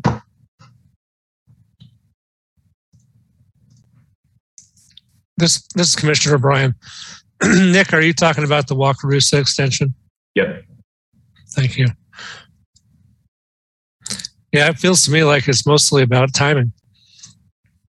Like if the state's going to be doing something with the highway, that's an opportune time to jump ahead of everything and get a you know good cost savings by piggybacking on their project.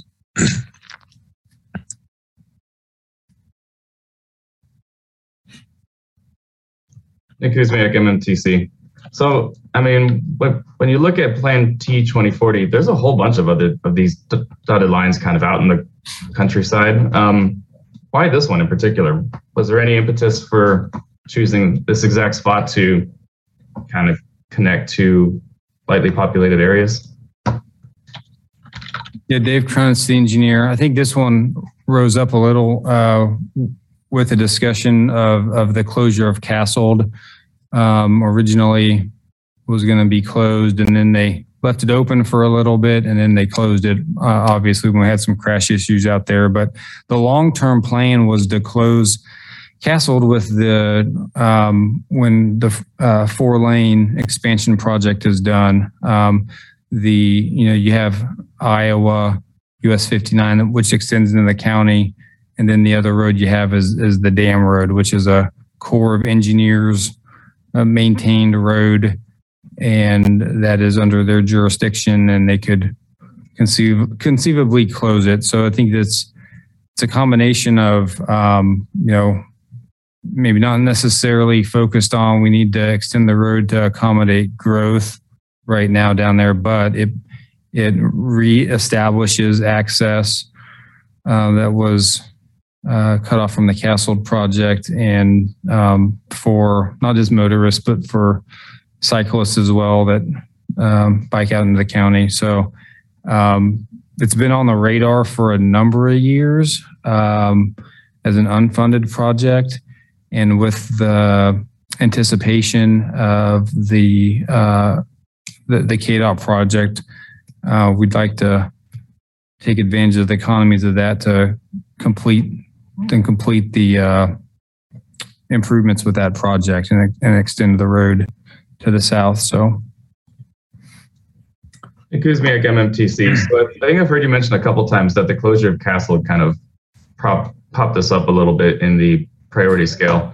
I realize that the closure of the Kasold exit and entrance to K10 generated some kind of local issues, but people who live down on North 1200 Road, wouldn't they have just used South 59 to get to where they're going anyway, or the D- Dam Road? I mean, the, it doesn't seem like Kasold really had anything to do with their access. Um, I'm, I guess I'm struggling to see how that changed anything for the folks who live down there. Yeah, this, I can't answer that. This Commissioner Bryan, Nick, I'm not sure if you were just um, not tuning in back then, but there was a significant uh, public reaction to closing a Kasold that led to that kind of I don't know what you how you describe it, but it was a makeshift effort to continue to provide some access, um, which did not work out, which caused it to be completely closed, which was KDOT's original plan. So I think in that discussion, there was a lot of talk about the fact that the city had no other way to get um, on the other side of K10 except Iowa. So, or US 40, whatever that is there. so the Corps of Engineers road being the alternate people would mention, but that's not a road that the city has any control over. so Wakarusa has always kind of been that, you know, this is the where the road needs to be because it's not going to be Kasold. So I think this is just kind of a when is that going to be done? And I'm kind of curious about the bicycle infrastructure. I think that's one of the users user groups that is going to probably be really excited about this is people that ride their bikes are going to want to take that route to get um, out into the county. I think it's more about city residents trying to get out than it is the people that are on 1200 road trying to get to the city. That's just my take on it.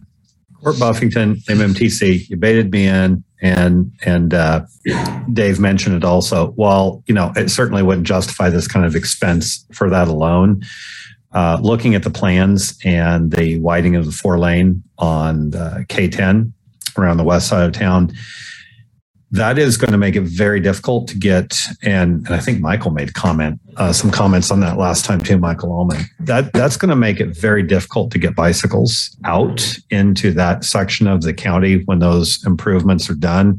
And that is an extremely heavily traveled area. A lot of people leave, uh, head out of town to get out to the southwest part of the county, south and around the lake.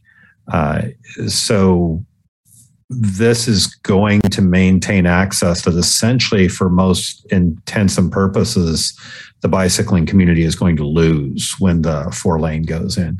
Again, I, you know, that that's a big expense. There need to be other reasons to do it too.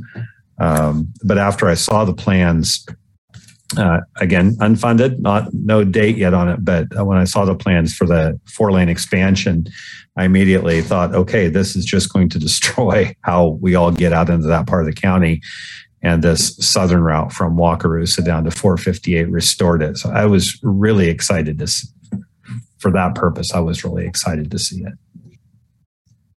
Kuzmiak MMTC. Court, I'm not sure I'm fully following. How is the expansion of, of is it Wakarusa from two lanes to four lanes going to make access harder for cyclists to get south of the county? I don't the, know if I'm right. The expansion of South Lawrence traffic lane. Okay. At, at the interchange at Clinton Parkway to get across into um, over to the other side of the highway, which gets you into the Clinton Lake area and south. That's the major way cyclists get out there today.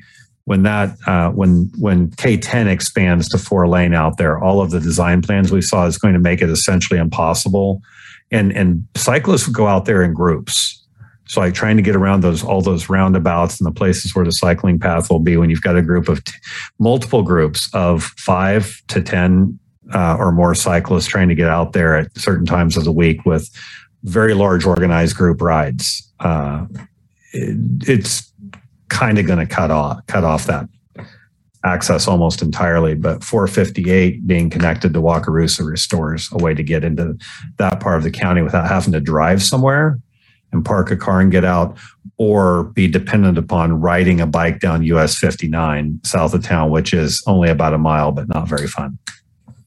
So I'm seeing bike lanes along the whole part of the of the proposed interchange reconstruction. Um, I don't know if I'm just looking at it wrong, but as somebody who would just be biking out there, I, I see no problem in still accessing there. Are you talking about people who are just riding in the road in, in like a Peloton? Because even then, I mean, you can still use the road as you wish, right? It's not like you're crossing the surface part of the highway. You're going over the highway. Is it over or under? I mean, you're still on a regular surface road, right? I don't really understand what the difference is here. The plans we were presented last month for the uh, for expansion of South Lawrence Trafficway to four lanes at the interchange with Clinton Parkway. Right. And I'm seeing yellow bike lanes along the whole thing. This is yeah, Dave like in one place where you have to cross a a roundabout in six different places with the bypass lanes. Mm. And those bypass lanes are going to carry cars accelerating and decelerating from highway speed. Yeah, I find that a real serious problem.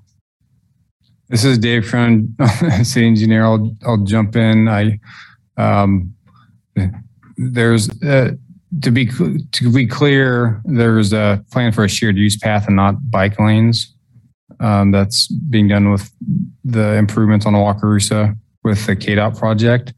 And so this project, we'll have to have a conversation on what bike facility extends further south, whether it's you know, any, whatever bike facility that is, whether it's uh, separated or on street or whatever the options are. So, um, very good conversation. We'll have this conversation again when we are looking at design and and this is more of just a hey, this is coming down the road uh, point in time right now that we're giving you heads up on. But um, uh, we'll we'll be uh, bringing this discussion back uh, next year on this project. But um, yeah, overall, uh, it's really ex- what what we do south of the KDOT project. Which you saw what the improvements they had proposed, and they still need to fine tune those still, um, as they mentioned last month. But this is Commissioner Bryan. I'm wondering, given the um, kind of attention this is likely to draw, uh, you know, your five hundred thousand dollar budget next year for planning and design, how much of that is, or is that adequate to provide the community engagement work that needs to probably go on to do this project well? This is Dave city engineer. Um, that's the, numbers that are reflected in that uh, estimate is the city share. The county is uh, going to is it anticipated to fund half of the project, so that would be uh, up to a million dollars. Think they have five hundred thousand in design for next year. Um, I I hope that's enough. Is there, I mean, is there a plan to do something more, you know, significant to give the public enough opportunity to weigh in on this? And I don't know how to coordinate the KDOT piece of it, but a lot of what gets people excited is what KDOT is proposing to do. That's where kind of Court was going. And just trying to get clear, like, this is not that. And I don't know how the two need to be coordinated, but people want to give input probably on the totality of this plus what KDOT's up to. hmm Yeah, um, Dave Cronin, city engineer. We will have a engagement process as, as part of the the work for design on this project with the county. Um, the KDOT is doing the engagement process for uh, their project. They brought the plans last month. They got some feedback. They presented um, plans and concepts the past couple years with their with their study. Um, so those conversations can still be ongoing uh, for sure. Um, so while they're this is a separate project, I you know I guess I understand the the tie and the connection. Um, so the but uh, for this project there will be uh, engagement that is done with with uh, the project in, in the design. Um, and so we will, similar to what we did for Wakarusa last year, further to the north, we'll put together um, a request for proposals and what we expect the consultant to provide, which would include community engagement. And then we'll, staff will determine what that needs to look like for this project and we'll work with the county to put together a schedule and a plan for that. Nick Kuzmiak, MMTC. On the budget, I'm seeing that for this project, it's only city future general obligation debt funds. Why isn't the county being asked to pay for this as well, given that it serves them and is also basically on their land, not within city limits? I mean, it, it's sort of adjacent to city limits, but it's not really in city limits based on that red outline that you have there. Um, I could be wrong, but according to Google Maps, this is outside North city limits. So how do we justify paying for something that's not in our territory? Yeah, this is Dave Cronin, city engineer. Again, we're, we're splitting this project with the county. So I think it's a 50-50 cost share. The dollars that are on the CIP plan sheet are just the city funded dollars and do not reflect county contribution uh, Oh. to the project. So the expenditures listed are not even the full expenditures of the project? They are half. Wow. Okay. Good to know. And then in that case, that's a large enough capital expenditure that it would be definitely useful to see what the cost of this is over the useful life. So I would strongly encourage generating that. Because I mean, if I was an engineer and if I submitted plans that didn't have a total cost of project ownership, we would not get hired again. So.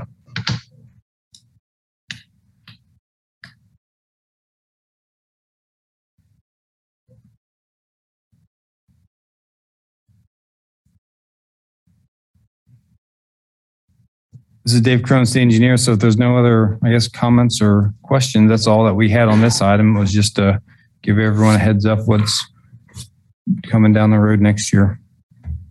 I do have one more, if that's all right with y'all. Um, Nick Kuzmiak, MMTC.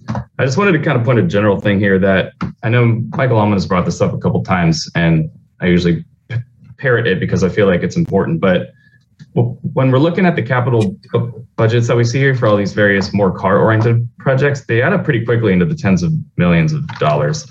Then you go down to project number, geez, what is it? Um, the one that's just kind of all general sidewalk, you know, pet improvements. It's like 1.675 million. That's a decent amount of money for me, but comparatively speaking, you know, that chunk of the overall budget is pretty minuscule. And, you know, I'm going to point again to our retreat where city leaders said, you know, we would like you to do a, a better balance of the different modes of transportation.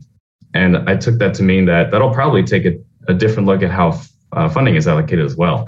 So obviously, this is not the time to really do anything about it, but I think this is the commission where it starts, where we realize that the sheer amount of money that we spend on card projects that kind of increase card dependency um, wildly outpaces that which we set aside as kind of table scraps for everything else. So I feel like seeing it laid out here really puts that in stark contrast.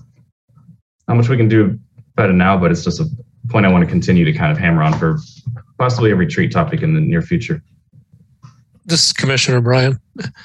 Nick, I appreciate your comment there, but this is the budget the city commission, you know, presents us.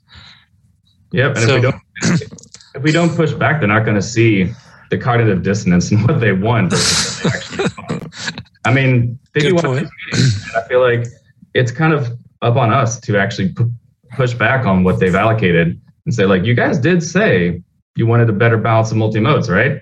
Put your money where your mouth is. This is exactly how you do it. I see Michael's hand is up. Did Carol, did he have anything to add? Michael, is your hand up or is it forgotten? No, it's up. Thank you. um, well, I have a, a couple comments, but I'll start to thank Commissioner Kuzmiak for that budget issue. Um, we've advocated, I mean, right now, well, no, not right now, a few years back, the bicycle pedestrian, both combined portion of the transportation budget was 0. Point, uh, 0.082%. And a few years ago, we asked that that be increased uh, by 8% a year, which was commensurate with how the uh, sidewalk maintenance and improvement program. And indeed, the budget has been showing over the past couple of years an 8% increase in the bicycle pedestrian funding. So somebody's listening, but still, like Commissioner Kuzmiak said, that's minis- minuscule. Um, keep pushing for it because, you know, during the street maintenance discussion, how many times did it did somebody say, well, you know, we'd like to do more in this, but you know, until we have more funding, blah blah blah. You know, that comes up all the time. Um, my next comment is about the Wakarusa extended. Um, all, all your discussion is pretty accurate that quite a bit of the push for it was from county residents in the southwest part of the county who um, their only opportunity in the city was up Highway 59, Iowa Street. Um, I'm excited as a bicyclist because I don't think I need to show my screen, but from last month, the intersection at 27th and Wakarusa that KDOT is redesigning shows shared use path um, terminating toward the south end of that interchange, which is implied that it will be continued and should be continued um, south to uh, CR 458, County Road 458. Um, I would personally like to see on one side of that high, that not a highway but road, a six foot wide pedestrian facility. On the other side, a 10 foot wide dedicated bicycle track. so the modes are separated. You know, if we're going to be separating modes, if we really want to do that, we got to start doing it somewhere, and this would be an ideal time. Um, enough said on that. On the the Kansas River Amenities Recreation Trail, I like what uh, the city engineer is saying about possibility of this somehow being coordinated with the extension of the Lawrence Loop, which might be along the promenade. Um, but you have to keep in mind that this recreation trail is at water's edge, and that's a good 15 feet below the promenade. So if it's going to be somehow connected to or coordinated and then get across the dam, it's going to be going uphill, kind of, kind of like salmon swimming upstream, you know? It's going to be quite a rise to get up to where it needs to be above the dam. Uh, and oh, yeah, on the um, land development code, this is exciting. It's about time and I could say all kinds of things, but one thing that I want you to keep in mind is that the subdivision regulations are part of the land development code. And the subdivision regulations are where it specifies that when a developer builds a development, they are required to install sidewalks. Well, there should be there is no current provision at all for building bikeways anywhere in the subdivision regulation. So there should be something similar that a developer is required to build bikeways when they do a development. Let's do it up front. Let's have them pay for it. Put it into um, the land development charges that all their um, land landowners when they when they pay for their mortgage, whatever. Um, we have to be looking for funding anywhere we can find it. And this is a logical, um, you know, plum to be plucked.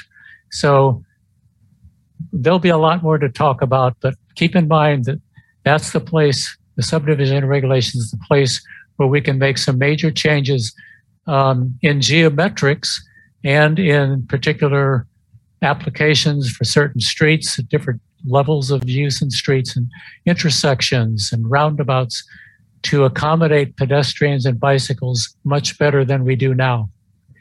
So that's enough for me, but thank you very much.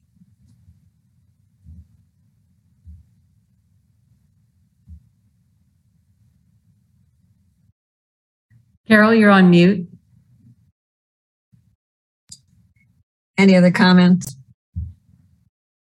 Are we ready to move on to staff items? Okay, the Neighborhood Traffic Management Program. Who's speaking to that?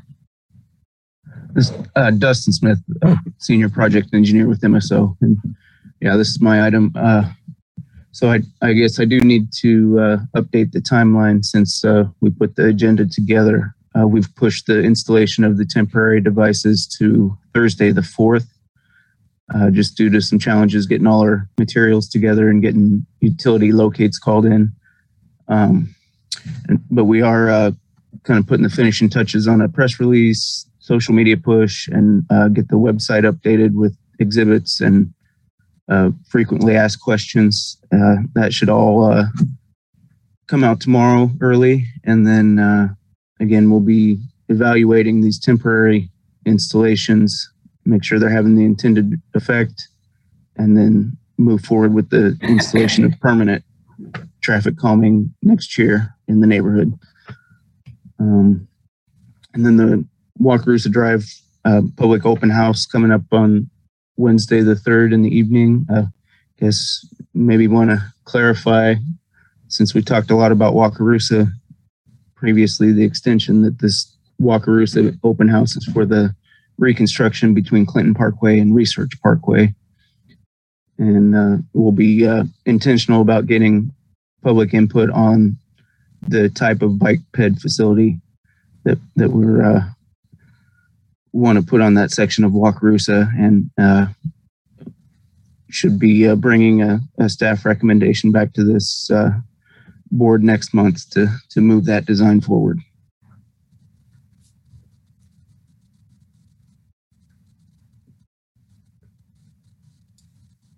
Any questions for Dustin?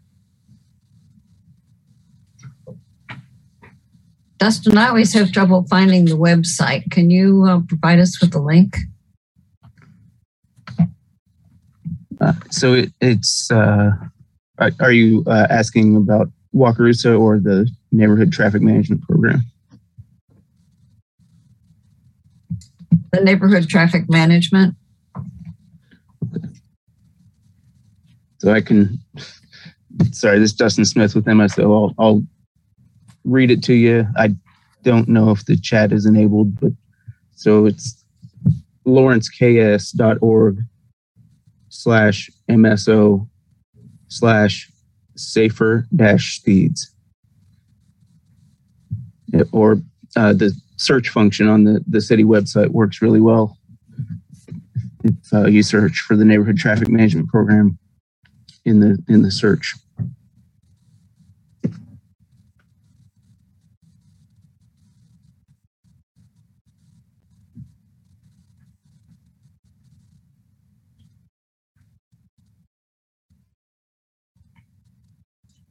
Thank you. Any other questions?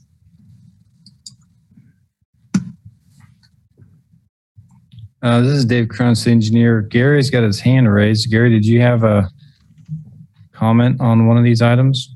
Yeah, I did have a couple questions, but I wanted the um, MMTC to have a chance before public comment. So when you're ready. We don't typically do public comment, but go ahead if there's, if you're ready. Okay, sure. A couple of questions, Dustin. Um, first of all, on your diagonal diverters on the east-west streets, did you accommodate bicycles on those? There are uh, there is a cut through in the diagonal to uh, allow bicycles to travel through, but Thank you. prevent uh, vehicles from from going straight through at those uh, intersections. Second, I want to thank you for expedience in putting this program together and activating it. I'm really impressed with how quickly it's going, and I'm real happy for Old West Lawrence and for the program. My question to you now is, as you move forward with this pilot project, when do you plan to have the next round of applications? There's lots of neighborhoods in Lawrence who would like to see something similar to this. I, this is Dustin Smith with MSO. I agree. I, I, I hear from a lot of neighborhoods as well, and um, we haven't set the exact timeline on uh, when the, the applications will be open for next year, but that's that's something I need to get to soon. Um, and we have discussed maybe not having you know such a tight window of application, but maybe have the application available, you know, starting early in 2022, and then just have a, a deadline would probably still need to be in in May in order to get the get the whole study and, and installation executed. But that that's uh, pretty uh, high on my list to to get the next year's application in motion. Super. Thank, thanks. And we will uh, again send that out to all the uh, neighborhood associations directly, as well as you know doing our our regular kind of um, promotion of it. Excellent. Thank you. I appreciate it.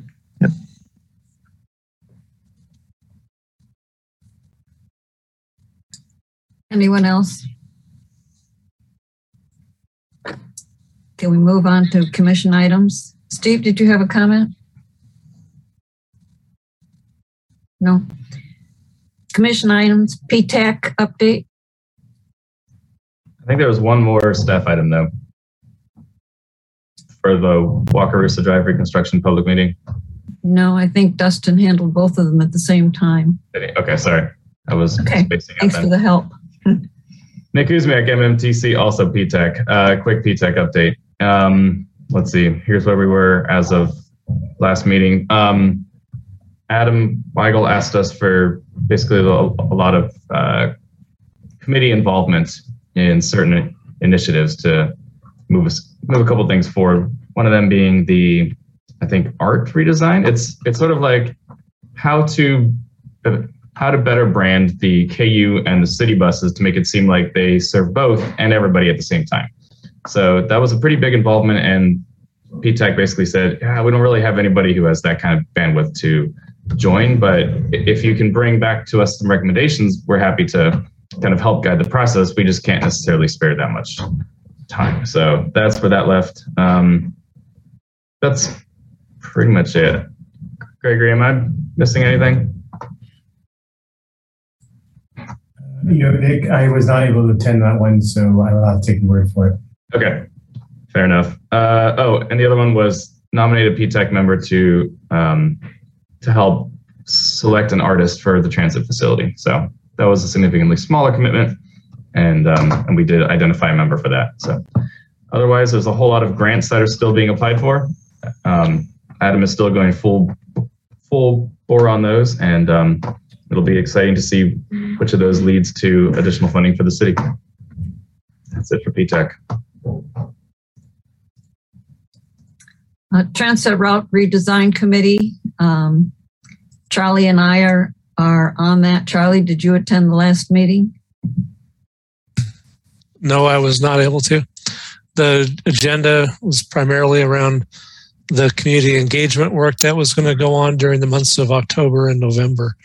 There's a series of meetings that they've promoted. Um, hopefully, everyone's heard about those. Yes, um, I, I watched the uh, YouTube video and they were saying that they were looking for places to table. I didn't know that term before, but basically they want to set up places where they can get citizen input on uh, route design. That's pretty much it. Um, pedestrian plan update. Nick Kuzmiak, MMTC, and also PTAC. Um, so for the pedestrian plan update, the last meeting that we had it was like last Thursday.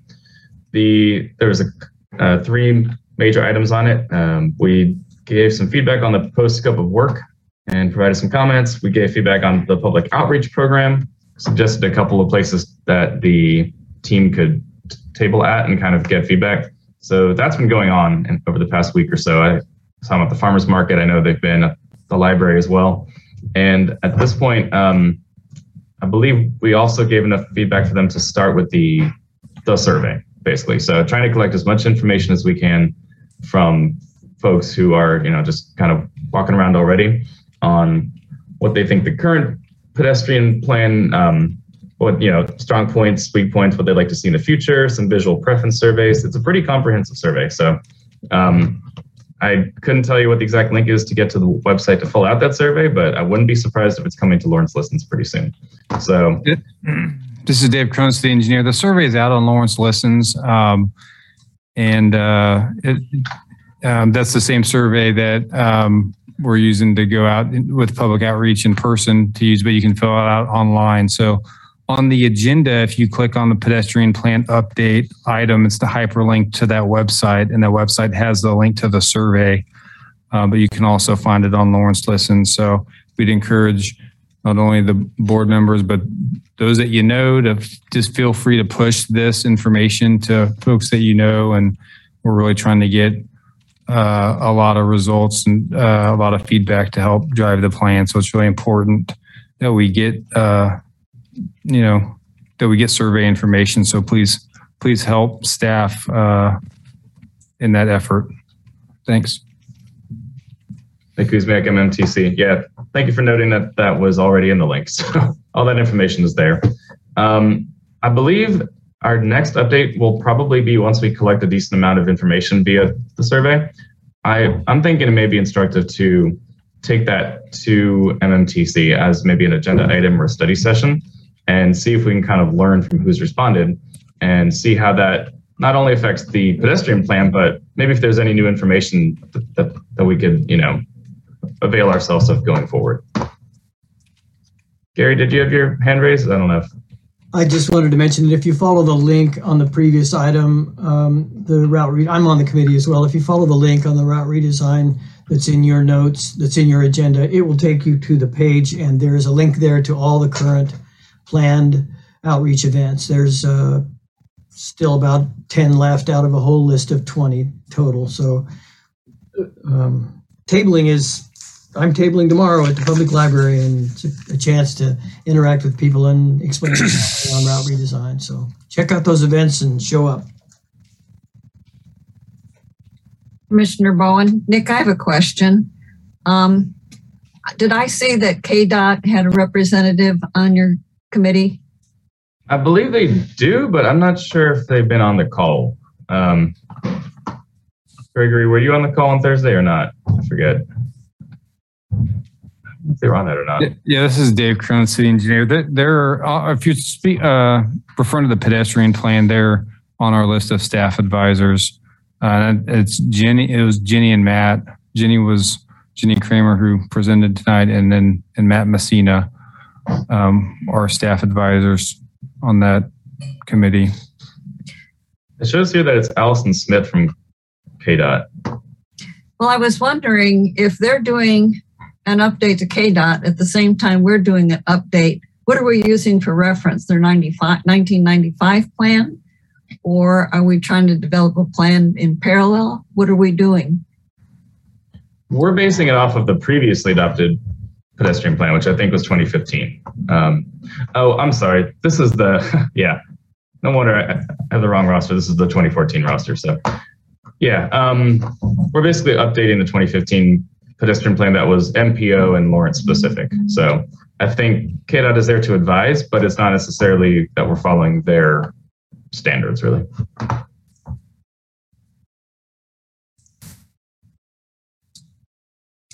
Any other questions?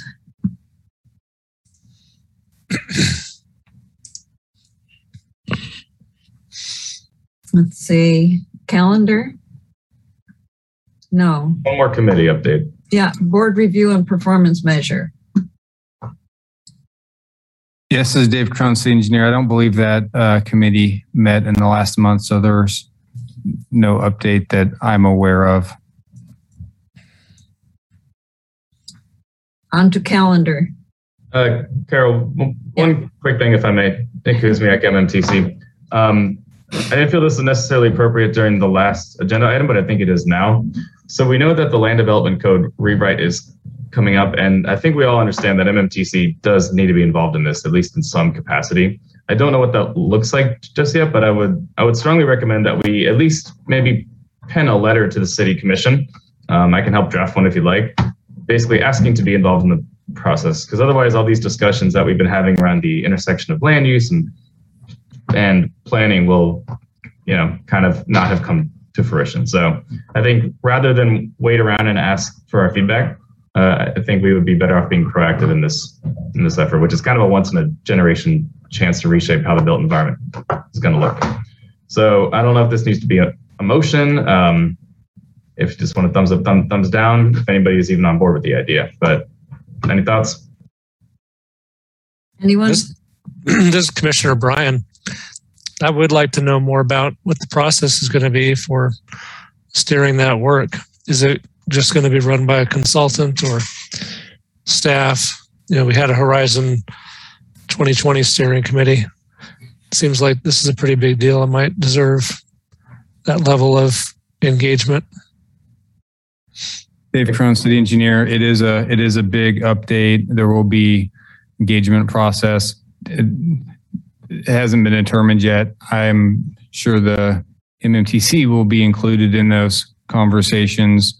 Um, uh, you- it- that's all I have to update you on this point. So there will be, there's a lot of stakeholders that will be involved in, in that process. And so uh, I don't know how it looks and who's all going to be in the, on the steering committee, but there'll be a, a, a big public engagement process uh, for that for sure. So, and I would expect MMTC to be included in that.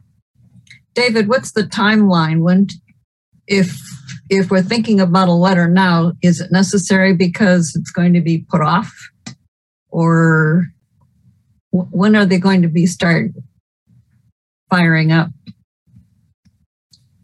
Dave Cronin, city engineer. Uh, I think the RFQ is going out. If it's not out already, it's being worked on. Um, and then um, I would anticipate it starting uh, next year, but I don't have a schedule. Um, it's ju- just just starting. Uh, it's budgeted in the uh, CIP for next year, so um, I don't have all that information at this point. I, I would say if, if you really feel the need to draft a letter, go for it. Um, uh, um, but I think I can I can tell you that uh, the MMTC will be included somehow on how, and we'll provide you an update when we have a plan for engagement. And then if you, I guess I would say if you feel like you need to be more involved, that might be the time to say something. But um, that's about all I know at this point. Anyone else have a thought on that?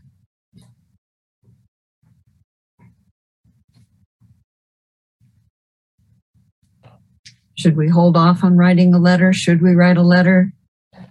Kuzmiak, MMTC. It sounds like we're kind of anti, uh, what's word, apathetic about the whole thing at this rate. So I, I, I say it's probably makes more sense instead of for one person to drive this thing proactively to just kind of wait till it comes back around. I believe the RFP said that early February is when the city commission is set to approve the contract in full.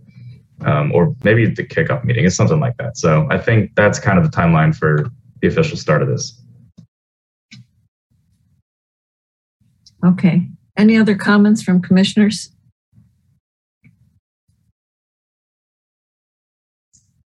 I have just one brief thought. I always have a list, but I'll just do it with one brief thought. Everyone seems to think that putting in a sidewalk and an ADA ramp is what pedestrians need. That pedestrians just need a place to walk. That doesn't necessarily mean a sidewalk. That's my comment. Can I have a motion to adjourn? Uh, this is Dave Cronin, city engineer. Um, Commissioner Bowen, we have uh, the one more item, the calendar to go over. Oh, I'm sorry. Uh, David. and I'm happy to give you a quick uh, update on that. Um, so our next meeting is uh, Monday, December the 6th on a study session. We uh, included a discussion on uh, bike bikeway intersection improvements and uh, follow up on that green pavement marking review that we're we've been working on with uh, Alta to review criteria on that.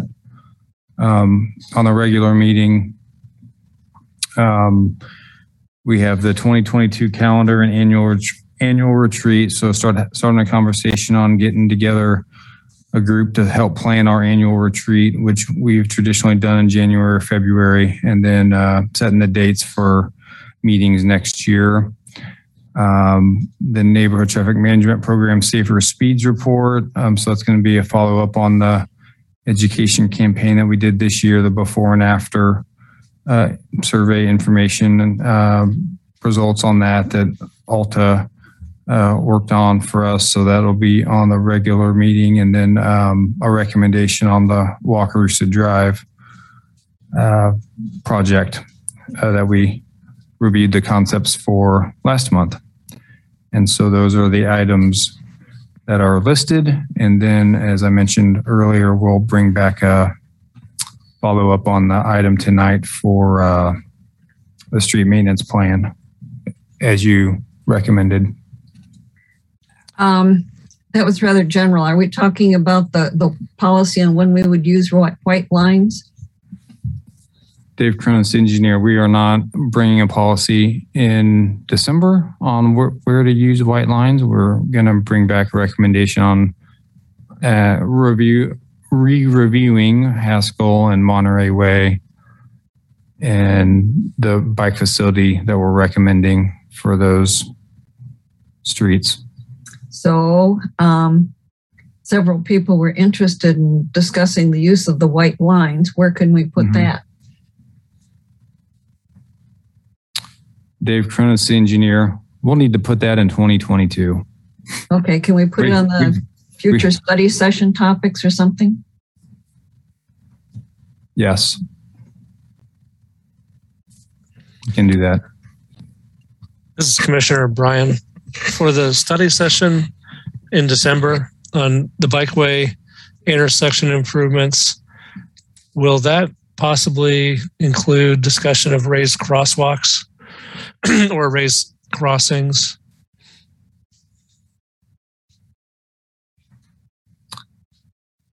Dave Cronin, city engineer. Um, I, I don't know, uh, Commissioner Bryan, what, what we're all going to have. There, there's a lot to go into intersection improvements. A lot of the raised crosswalks are for non-controlled intersections. I think we were trying to get to looking at more arterial shared use path crossings. Um, but, um, and we've only got an hour. Um, I know we were going to follow up on the, um, on our standard detail for the raised crosswalks that we talked about in the, uh, uh, that we talked about earlier. But, uh, if you have additional thoughts, please feel free to let me know. Well, I was just thinking it might be a, if the topic is, you know, broad enough, it might be a good time to help us understand better about the different types of what appear to be raised crossings on our bikeway network are. So if there are, if we do, need to be- if we need to learn that these aren't all considered the same thing, um, and they might be specifications that are designed just differently or whatever, I think that'd be helpful time to get get a chance for us to ask questions, understand that. The other thing I was interested in, whether it might be part of this topic, is the Idaho stop. It's been brought up a few times this year, and I tried to get some information from Jenny in her presentation. It sounds like this has been an ongoing thing as well, and it's an intersection issue for bicyclists. So I wonder if it could be, if you could provide more background on the history of that, um, and just more detail about why the staff recommendation is not to take this on at this time. Okay, Dave Cronin, city engineer. I'll see if I can put together a very brief memo on the history and then we can put that maybe under staff items. I don't know if we'll have enough time to discuss it all in the study session, but um, um, I know we've, we, we can put together something on that. Thank you. Yeah. Anyone else on the calendar? Can I have a motion to adjourn? Court Buffington, so move. Second, Commissioner Bryan, second. all in favor?